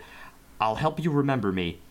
One more kiss is all it takes. I'll leave you with the memory and the aftertaste. It really does feel like this is in a party environment, you know, but it's like a party that has kind of like gone south, you know, and everybody's just a little bit disjointed. So the personality's off, I feel. Well, that and It's it's, not matching him what, with what we've gotten earlier. It's it's a little bit almost angry, or at least phrase wise, word wise. It sounds like he should be coming off angry. He's Yeah. not projecting that. He's still projecting sort of his original identity. You could argue that in some sense the rhythm paints confusion, but that's a way to go. But but to have that, I'll leave you with the memory and the aftertaste. Turns out no one can replace me. These are trigger phrases that are really like showing he's Well, definitely that's got, has an that's issue with the something. vindictive side, which is why I say it's like a party environment where people are just a, like they're not thinking clearly at this point. You know, one too many drinks have been had, But you're gonna this guy's this guy's not vindictive. He gets hurt. Yeah. That's that's that's the whole album up to this point. He Poor gets guy. hurt. He's in love, and then he gets hurt. I mean, it's a back and forth, back and forth. Here, it's more an actively trying to show somebody else or hurt somebody else, and it just it doesn't come off as natural. Yeah, no, I, I definitely hear you there. Um, and then, of course, there is the bridge. That's probably something worth mentioning because I feel like it does something similar as this chorus did in the previous track. It's a lot more uplifting. Um, we introduce the strings in the background here, and it's weak. It's a weak in context, but maybe I might like it more than the rest. Only again, as sort of a flip around here because I was fairly underimpressed up to this point within the confines of the track. I only enjoyed the bridge really more for like a bookstore pop kind of environment. Uh, so that's not really saying much, but you know, it, it's it's really it's like liking a moment for a moment. There's really no connectivity there. Fair enough. Yeah, you know when I'm copping out. yes, I totally get it. Um, now we have a duet. Um, Air featuring Astrid S, who is a pop singer as well, as far as I'm aware. Um, She's a Norwegian pop singer, actually. ooh, wow, fancy. Um, Like it's you, you fancy pants. so we get again a song that's introduced with an acoustic guitar, but we're not left with this acoustic guitar very long. We get a verse that starts with Shawn singing, followed by a verse sung by Astrid. They pretty much do this the whole song. We'll go through the, stru- the structure piece by piece, but overall, it's one verse by one, one by- verse by the other. They sing together, then they get to the hook. Now, the first thing you notice here, I think, um, just as in the case of the last track, is the rhythm here. There's something rather unique about this, but in this case, it's not really pulling away, me away. It's luring me in. I mean, the opening riff here with the with the with the guitars, it's just like this fairly fast-paced, like one E two E three E four E. Like there's this little halt, this like da da da da da da da da, da, and then uh, spaces in between, like staccato um, ornamentation. Um, and then over that, you have his vocals, complemented by the girl's vocals, and then back to his. And then naturally, as we always do, we find the chorus where it's it's the duet both together and this very bright guitar in the background, um, and then probably our favorite part, the hook. But to talk about that, before we even before Sure. we get to the chorus, before we get to the hook, that first verse, one E N, two E N. Yeah. Those pauses, those pauses become so important because they utilize those pauses in the phrase work. Having just the guitar working right now, very little around it. When the guitar drops off, they like to drop off the words. That gasp of intake or the breath outwards is so important, and they utilize it so well throughout the whole song. From the very beginning, the first line never thought that we would end up here. Pause. Should have known it from the pause. Start. They're playing around with it. They're mm-hmm. actually having silence infused in the song. That is a rarity. But it culminates in a later verse. After the first chorus, after we go through that, and we have the section of air, air, air, air, where they're repeating it back right, and that's forth a that's the hook times that I was talking about. which yeah repetition and I, and I know it was almost a distaste for Matt right away but I, I my argument for this repetition is it's short it's sweet and there is a weird pronunciation that Matt pointed out that I didn't really notice. It wasn't air it was air air almost almost a soft consonant where you would expect R to really be clipped. I liked it. It kept it breathy and it was very imagey driven but it worked. But the real the real crux of this song for me, the real part that just stuck out was when Shawn's going through it, he ends a phrase and it's it's culminating. There's there's percussion being built in. There's more instruments going on here. It's not that just that guitar. And we're missing out on that those spaces now, but here we go. And you're gonna try keep reel me in. And you keep on trying to reel me in, but all I really need is space. And that punctuation, that space right there, it's the focus of the entire song in that little crux. Everything cuts out, he gets that single word, that single syllable out, and then everything comes right back in. It's jarring, but so natural at the same time that it's it's a really perfect moment for this track. It really is the most artistic thing on the album. I mean, I love the use of that rhythm. I love the fact that it's just a little bit between here. You have emphasis on the ands. It's absolutely gorgeous. Um, and yeah, just the concept behind it is really what makes it more artistic. I mean, it's it's really nice to to note like fanciful string arrangements and such, or even the the abilities that his vocals have.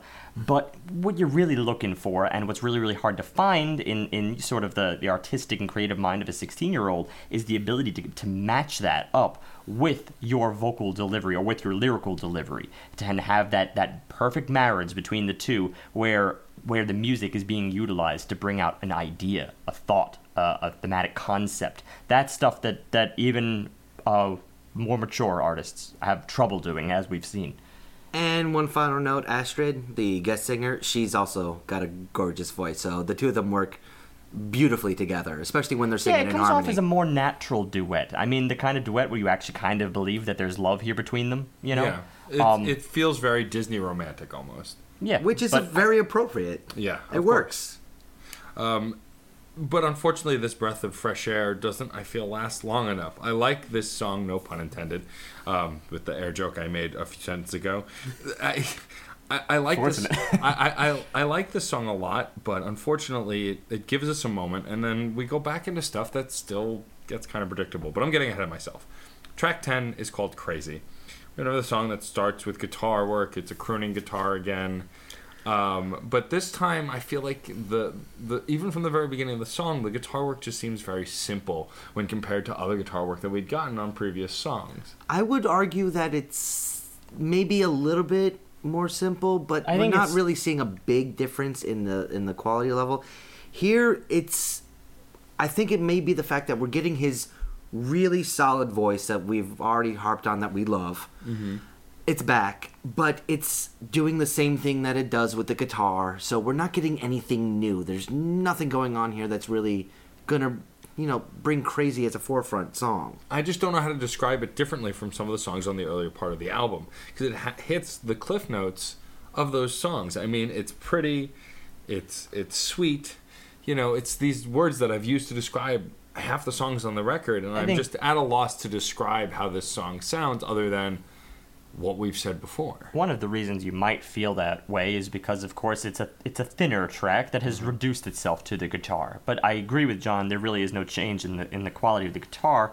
Um, and frankly, I, I I think that's not really where the focus is here. The focus is on is on the vocals and the melodies.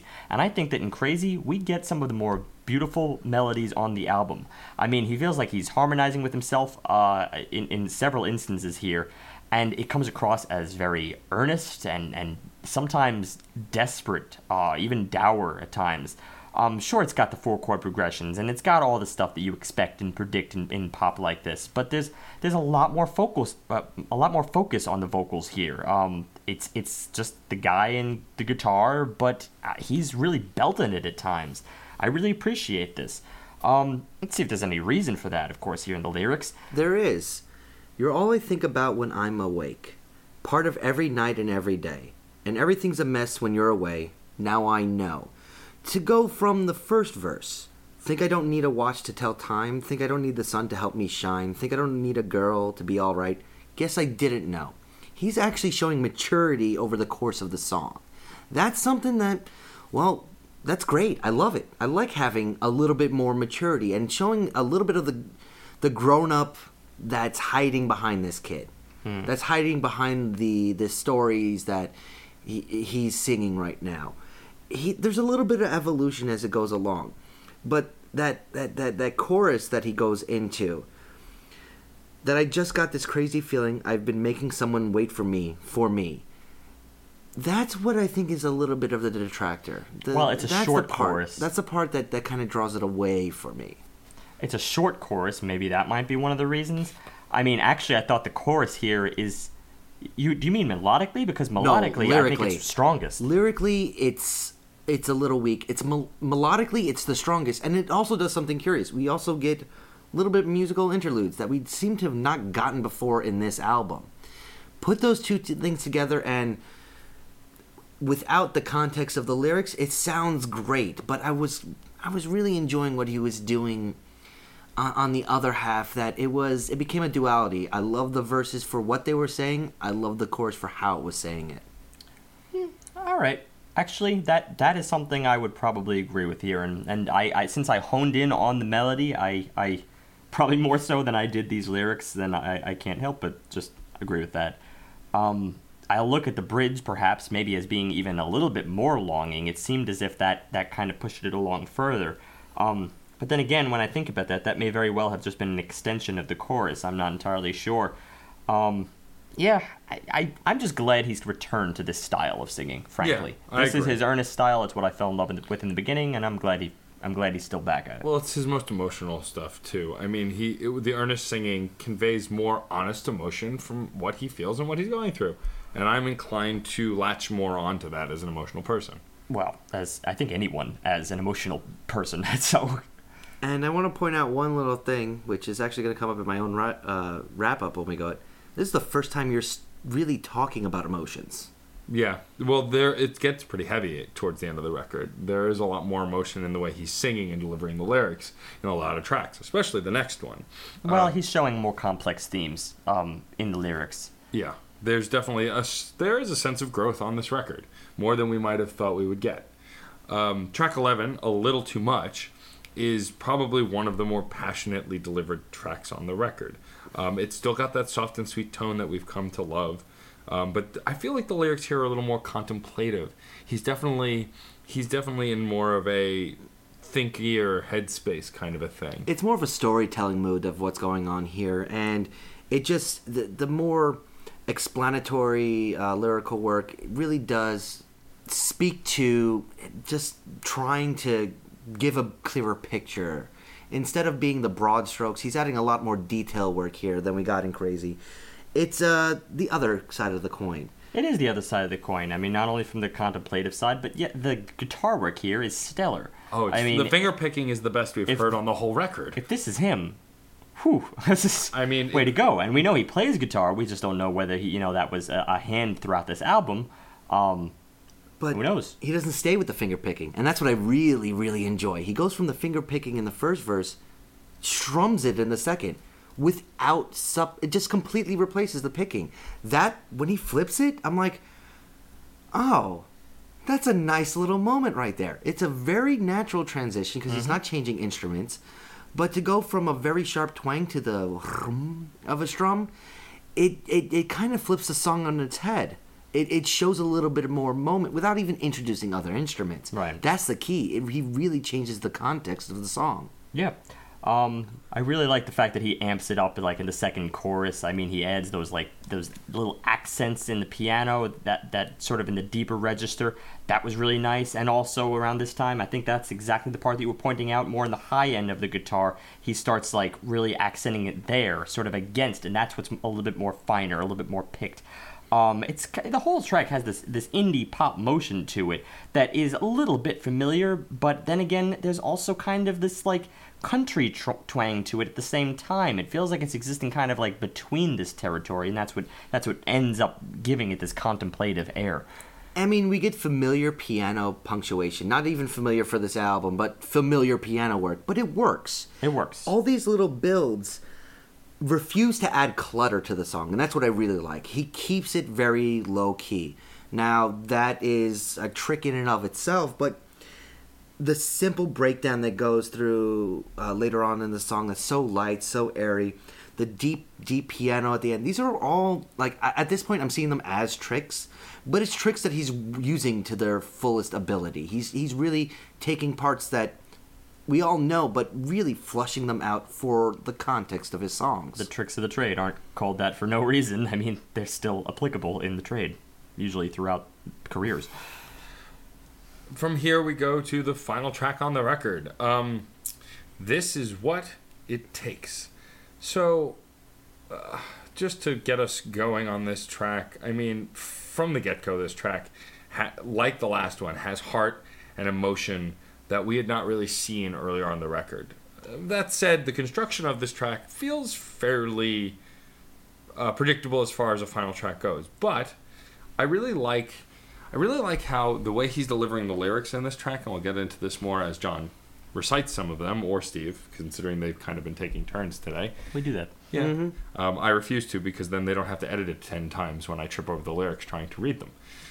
But I really like the way he delivers them. I do enjoy that that he's he's got something. there's just this this pull in his voice like he, he's really reaching for that emotional core as he delivers the lyrics in this track. He's done that before, but here it, it's really apparent. He's got the best lyrics of the album right here. Just, I love what he does with it. He's got the best emotion. He's imparting them so beautifully.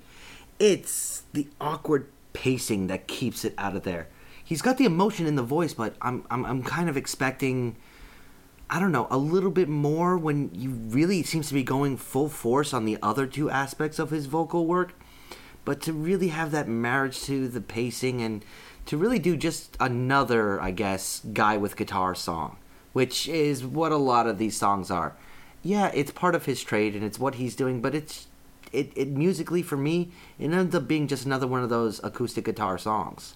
Well, yeah, it's acoustic guitars, but I mean, it's more folk oriented rather than like country or indie. At least I thought it was going to more of a folk thing. Um, I agree with you 100% on the lyrics. Um, just reading the beginning here I watch your troubled eyes as you rest, and I fall in love with every breath. Wonder if those eyes are really shut, and am I the one you're dreaming of? That's pretty. That's just really pretty. It's pretty. No, it also it's- feels very personal too. This is the most personal I think we've felt on the whole album. It's just it really feels. He's been singing from the heart before, but really here, it's really, really coming from the heart, like almost opening a vein kind of a thing. and it's imagery. That's Yeah. something that I think he's really going full force with the imagery. I watch your troubled eyes as you rest. Just uh, uh, You goes can from picture that. the REM sleep of someone. Maybe I mean, what if she's having a nightmare? What if she's, I mean, troubled eyes while you rest? Someone's eyes darting back and forth beneath their eyelids. There could be so much behind that. You know, they're subconsciously thinking. There's that line right there. I'm talking at length on.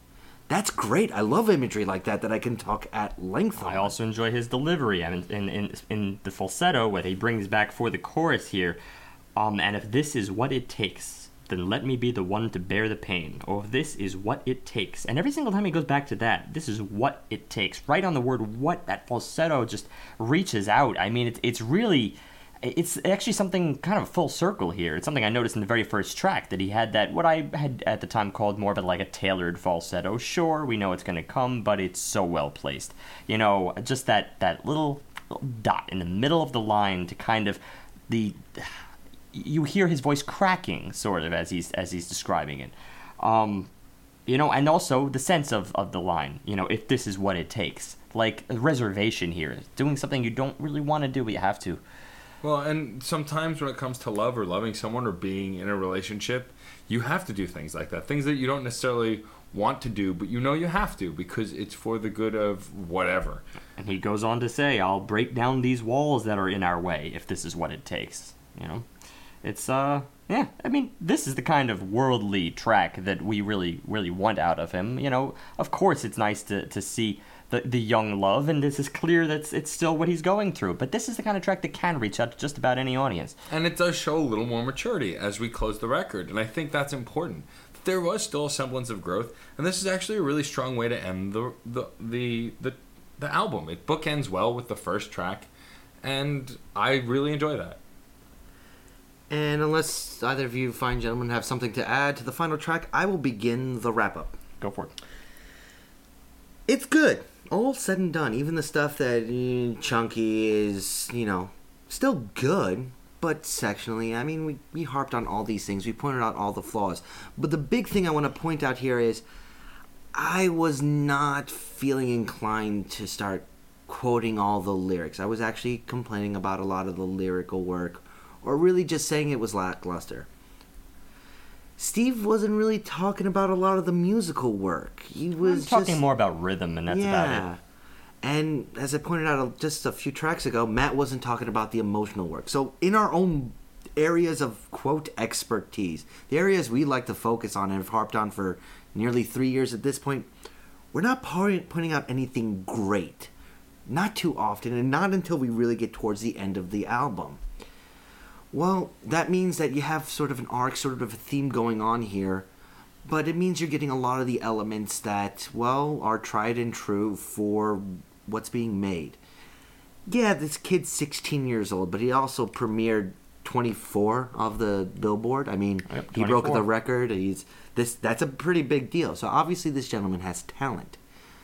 That's not up for debate right here. At this point, his talent is not fully fleshed out. Yeah, he's got a great voice. Yeah, he has interesting instrumentation from time to time. Yes, he's working with people that seem to be bringing his vision of his music to a forefront. But I don't think he's there yet. It's definitely not there yet. Right now, it's just very digestible that works with a lot of the sort of things that you come to expect within the genre of indie pop.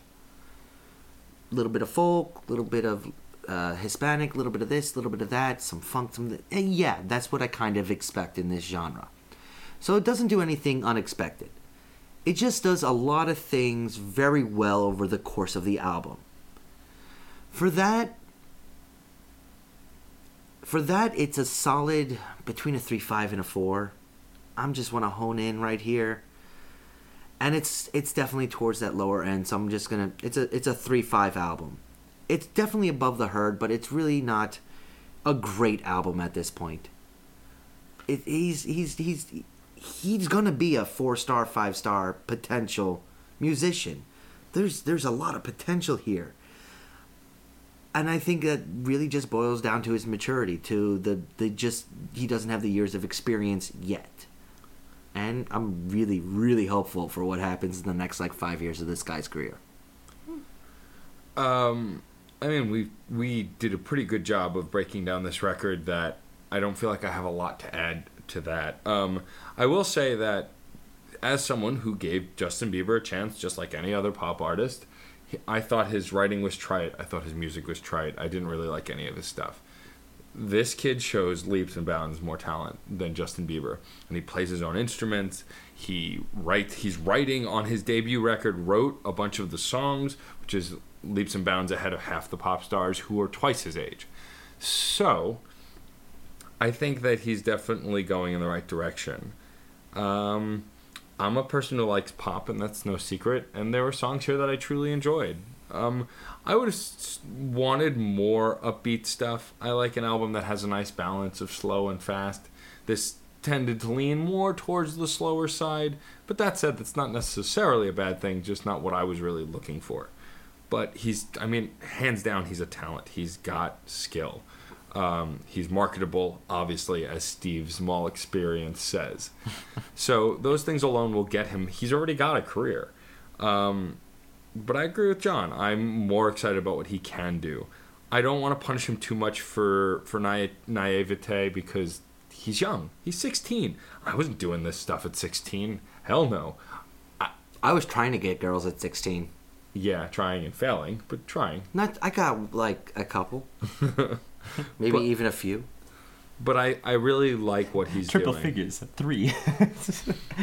I think he's got a good head on his shoulders, and as long as he's got the right guidance, I think he's going to make some great music in the future. But I agree with John; it's good. It's not average. We we've had some average albums this year. This is, I feel, above average, and I don't want to punish it too hard. I think three five is even still a little harsh. I'm willing to bump it up to a three six, because he's approaching four. He, he didn't get there, but he's approaching it, and that three six to me symbolizes that he's going in the right direction beyond middle of the road. Yeah, it really all depends on what you're looking for from an for an artist like this and what he's looking for as an artist. Um, you did mention something, John, about uh, his writing being hindered by his age. And I feel like what's that's almost less the issue here. I think that on this album, I almost see his writing being hindered. Granted, we don't know everything. We don't know exactly what hand he had in the writing or these other characters. Um, these are the characters. These are the blokes. I, I feel just as a sense of of the order here, and that the first two tracks, you know, were were not him at all and then later on we have him and a mix of, of everything else and then there was one track on the album which was actually just him and that was sort of toward the end here um, which i was quite impressed by as, as well as also the track that was maybe just him and one other person that i was very impressed by and it leads me to believe that i think there's really more artistry in his age than I find in some of the production work. I feel like he might be hindered by the producers. I feel like he might be hindered more so by people that sort of requests things of him because of the fact that they sought him out. So of course he owes a lot to these guys and very often that's kind of the the leverage that they have as producers that they can call the shots and say, "Well, I think you might want to consider changing this thing here. We have some ideas." I feel like this is where certain little tricks start falling back into uh, into play here. Things we notice. Again, I can't confirm any of that. There's no way to know exactly what was what note by note throughout the album. But um, it's something to consider. I think really it's a challenge for for a 16 year old to, of course, go balls out and do it completely himself. But I think he should try to have as much input as possible because if he listens to his artistry, I think he will um, churn out some of the more some of the more interesting things that I, I, believe what we were noticing was in fact him. And the one thing I would say is, well, the album was still made with not just him. There were producers producing this music and potentially writing the songs and doing everything in context with the songs themselves. I mean, he's still working there. Right. And that's the nature of why I wanted to sort of look at um, at this kind of artist, at a 16 year old artist, because it's something we just don't often talk about. You know, there's a lot of artists out here just exactly like this in the same exact ballpark. Young, fairly uh, inexperienced, but on, on the upward slope, and we'll probably be seeing uh, much of them for many years, or perhaps not. There's also the other possibility that they could be flavors of the year, um, flavors of the month. Frankly, he's already beyond that. And then, of course, there's just that comparison that you made, uh, Matt, to Justin Bieber, and the fact that you see more talent here. It's really, really something to note. And this is at least the artist that I would like to see around for a while, or at least maybe that artist I could say, hey, I saw him when he was an upstart in Woodbridge Mall. That'd Though be you, nice. You did leave before he left. You saw all the fans. Yeah, yeah, you're right. I, I saw his fans in the Woodbridge Mall. but, yeah, I mean, uh, but I do want to dial it back just a little bit from you guys. I think I think that you're you're honing in on the emotional stuff here, and I think it is very very strong. But there's also a lot of a lot of cheap shots on this record, but it's it's done in the most innocent fashion. And again, that's why I'm looking at this type of album. It really is a question of how much are you going to hold it against him. And you said, well, you're not being harsh on him because of his age, but at the end of the day, an album is also an album. Um, what do we tend to put in like mid three range? What do we tend to put in in what we call like an average album? Um, usually things that offer quite a bit while also withholding quite a bit, uh, or or having not as much refined. There are ideas here that do work in their entirety. There are also a lot of ideas. I think maybe more of a 75% in this album of ideas that tend to fall short, and it falls short most especially by section. I think he's the kind of artist that, based on this album, really benefits from a removal of the pop structure, or at least just a furthering of the pop structure, even if that just means experiment a little bit, experiment with revisionings of um, of the verses, experiment with the instrumentation as you go, or perhaps the hooks and just the placement of these tracks. It really all boils down to that production tactic that, you know, well, all right, we're going to bring it around one final time, one third time, and if it's not that strong to begin with, that's going to be the most serious problem. And I find this in, dare I say, the vast majority of these tracks, even when I tend to like them as I go. Uh. So for me, this is just a slight bit lower. I think I'm going to put it at a 3.4 um, just a little bit shy there, which means that at the end of the day, we're all going to round out to 3.5 in the end. So, eh, there you are, an average album from a very, very talented and uh, and green artist. Um, and speaking of green, even though I did just see the Avengers, not that green guy, I want to talk about his greenness. And do you really think that an artist cannot put out a quality or even five star record because of his inexperience? Do you think it's impossible to put out that kind of a music? I mean, we've talked about virtuosos before. We all know classic stories of musicians who, from the day they picked up a guitar, were master musicians. It happens that things like that do happen. I can remember we had this discussion uh, in a similar sense only two weeks ago uh, because we were uh, discussing then uh, Wild Nothing when we had Yes. Devin Devin Jackson Mullen on, and of course the issue of his age came up. Um, not Devin's, but the artist um, Jack Tatum, who who fronts Wild Nothing and pretty much is Wild Nothing. Um, he was 21 years old when he made that album, and we brought it up into question. Of course, a lot of things can be gained by 21. At least by then, you're already graduated from high school. You're already, you know, Driving?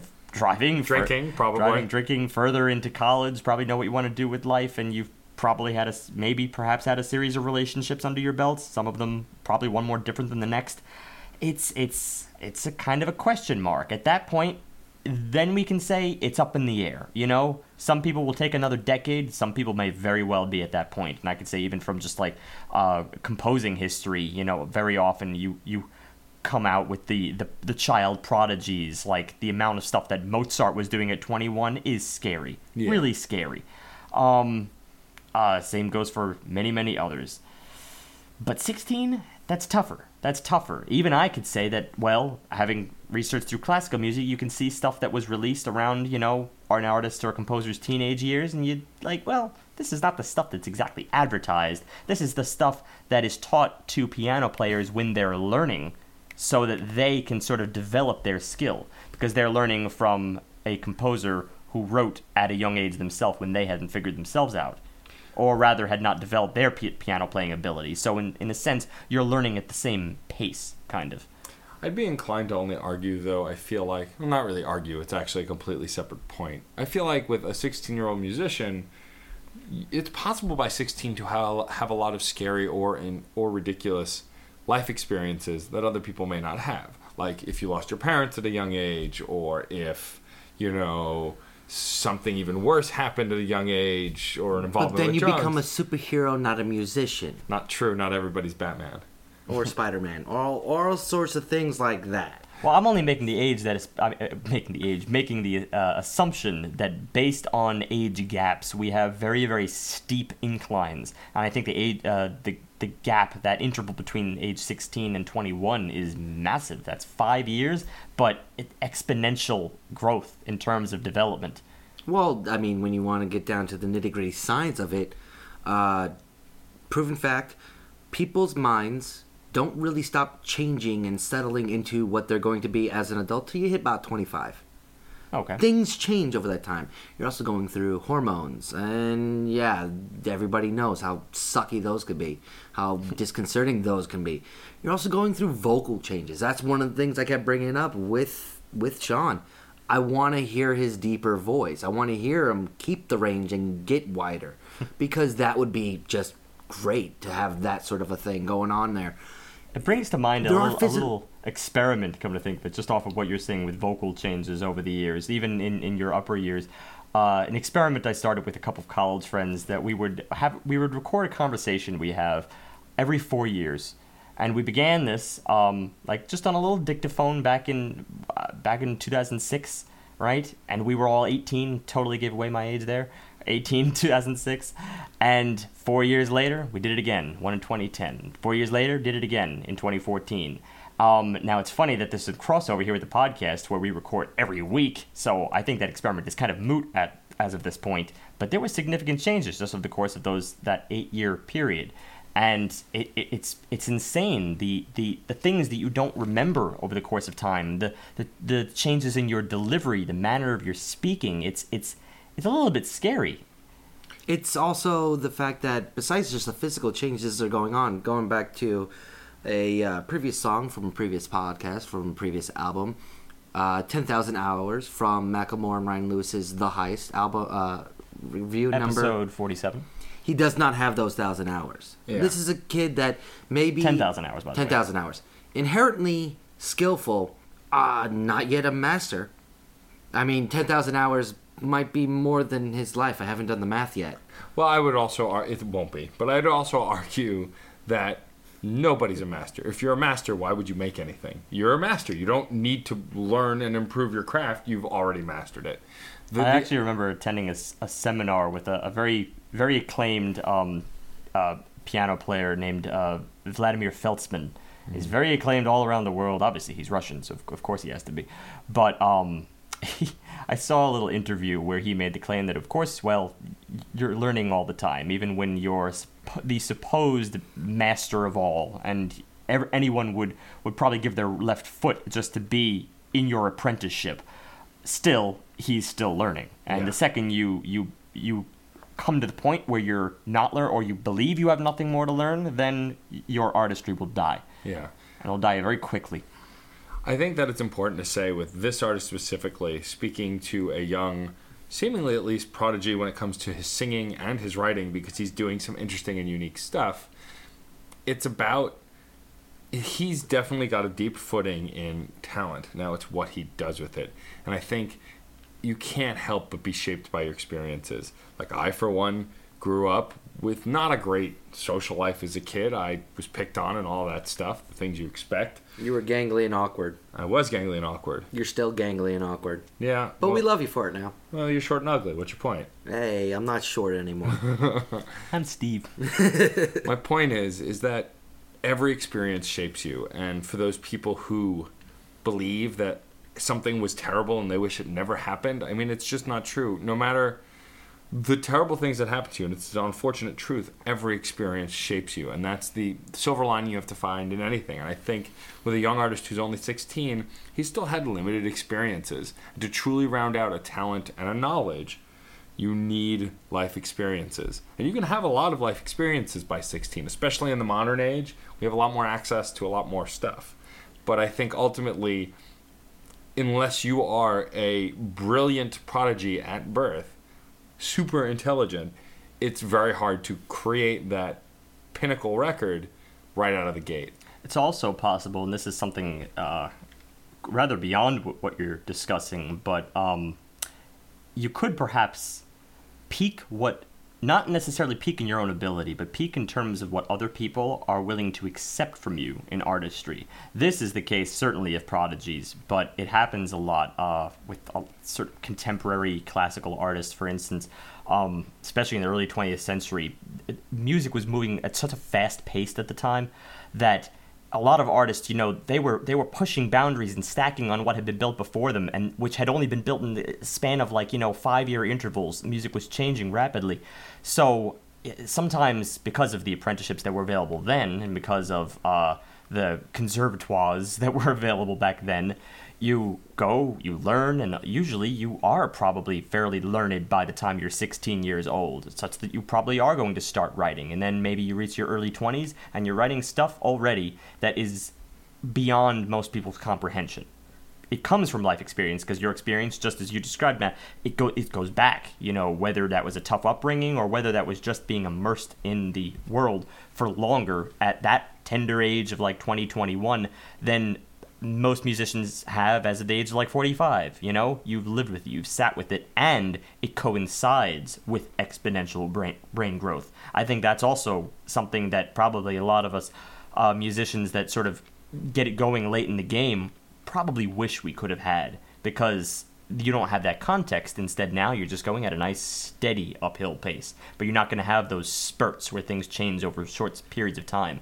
But what can happen from that is I think a lot of these artists got removed from the public eye because they were no longer accepted for what they were doing. It suddenly became well and far ahead of what people would accept. Then all of a sudden they get forgotten and they're they're lost to the ages as of 25 Well, we and all- no one no one's taking your calls We also have artists who we've seen go through this cycle. I mean, take Justin Timberlake, who was probably around this age, maybe a little bit older when he started in NSYNC, and now look at him now. He's a well-renowned producer. He's an actor. He's got he's got an ear for music, and his music has evolved so much from when he was in a boy band. Well, he was certainly latched onto, though. I mean, Yeah. he, that's not as if people weren't ready for what he was Sure, of delivering. they were more ready for that because he was attuned to it. and Yeah. he was still he still just makes it's still well within the realm of what NSYNC and Backstreet Boys and a lot of the early 90 boy bands were doing.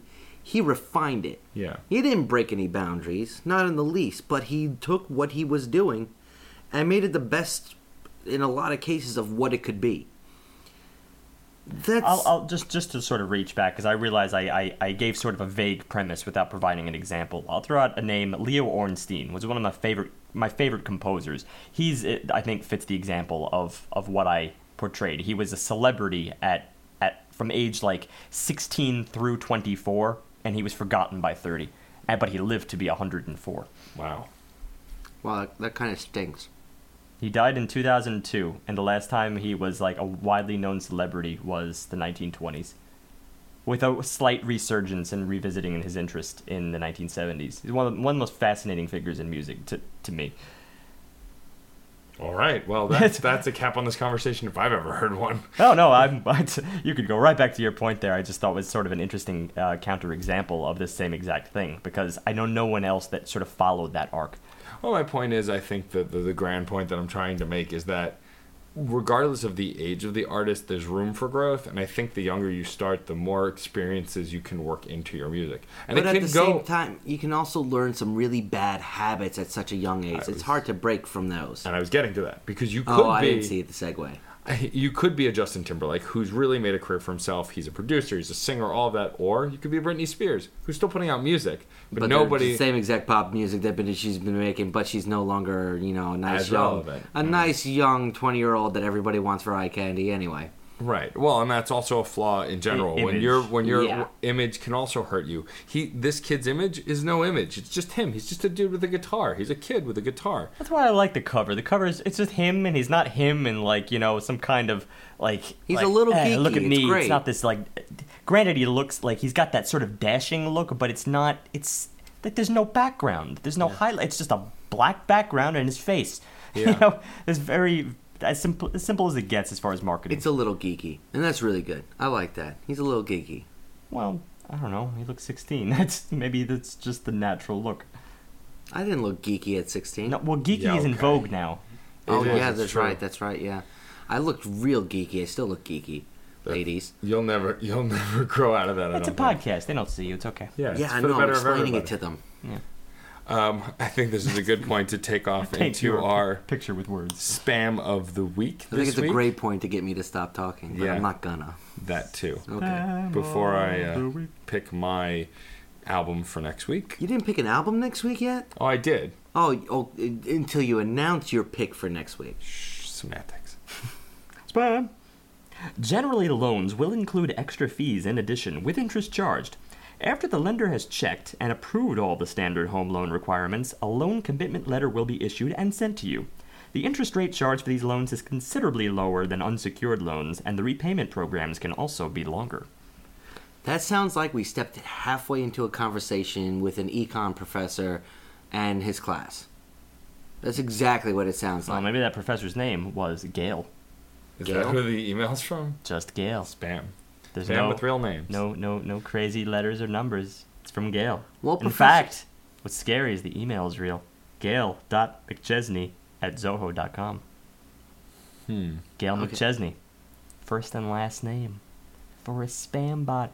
And apparently well, shut Professor McChesney needs to fix her email if this is not something she Yeah, I don't know what. Zoho is. I never heard of the University of You Zoho. can have at whatever nowadays. You can just own like numbers and things like that and throw it at a at dot whatever. Well, in any case, apparently she thought that was very relevant to episode 61's analysis of hesitation marks by Nine Inch Nails.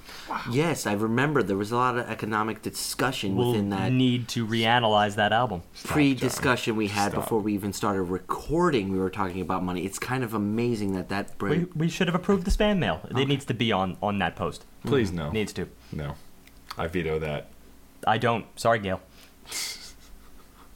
Okay, no, we have veto. So what are you bringing next week? So, um, in in the constant, um, I love you, Gail.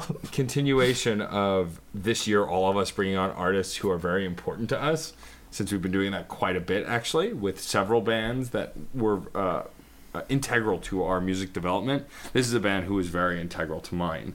Um, they have a brand new album. It just came out April 24th, so it's only a few weeks old. Um, at the point we're recording now, it is called The Magic Whip, and it's by Blur. Blur, of course, we've mentioned before at length on the podcast by referring to his other bands, uh, Damon Albarn of Blur, his solo record, which we reviewed, The Gorillaz, who we are all fans of. This is the first time in a long time, though, that his, him and his band Blur have gotten back together and put out a full record. Uh, it's also the first time we're reviewing someone specifically, the third time on the podcast. We've done a couple of doubles, but uh, yeah, no. No, we never did The Gorillaz. Oh yeah, that's right. Gorillaz stopped making music. That's not true. We just talk about them so much. I thought we reviewed them. Yes, we're doing we're bringing back an artist again and doing a repeat, but this time it's with a different band. It's with his band, not on his own. Um, I've heard the single. I'm actually quite excited to review the record because I like Blur. I think they're a great band. Um, they're they have a strong presence in Britain. They have a strong presence here, and uh, They're great for karaoke. Well, because They're everyone amazing for karaoke. because everyone knows song two. I love that song. And you say that Blur formed your music tastes? Um, they didn't form it. They were integral to the formation of it. Besides just the '90s, they were within that '90s alt crowd that I listened to, and the '90s alt rock pop. You know, they were right along with the Eve Sixes and Matchbox Twenties and and Third Eye Blind. You're selling them short. I mean, that was one of the first songs when it was made available with Guitar Hero, Rock Band, wherever it was. It was one of the first songs you sung. So That's also true. Yes, um, that's pretty integral. that is pretty integral. Well, we're following a pattern here with us, you know, bringing on bands that formed our uh, our musical interest. I'm sure that applies today with Shawn Mendes because I know that at 10 years old, I was really enjoying the work he released as of one. That is a great way to end the podcast. I was hoping to leave a long enough pause that we'd force Steve to put more crickets in, but you, No. you broke that silence. Eh, my discretion. Yeah, you may anyway. we could Um, delete this entire conversation. We wouldn't even know until we heard it. Nope, nope, not at all. I'm gonna end this before You're it gets off the rails. Remember, everybody, music is life, And life is good.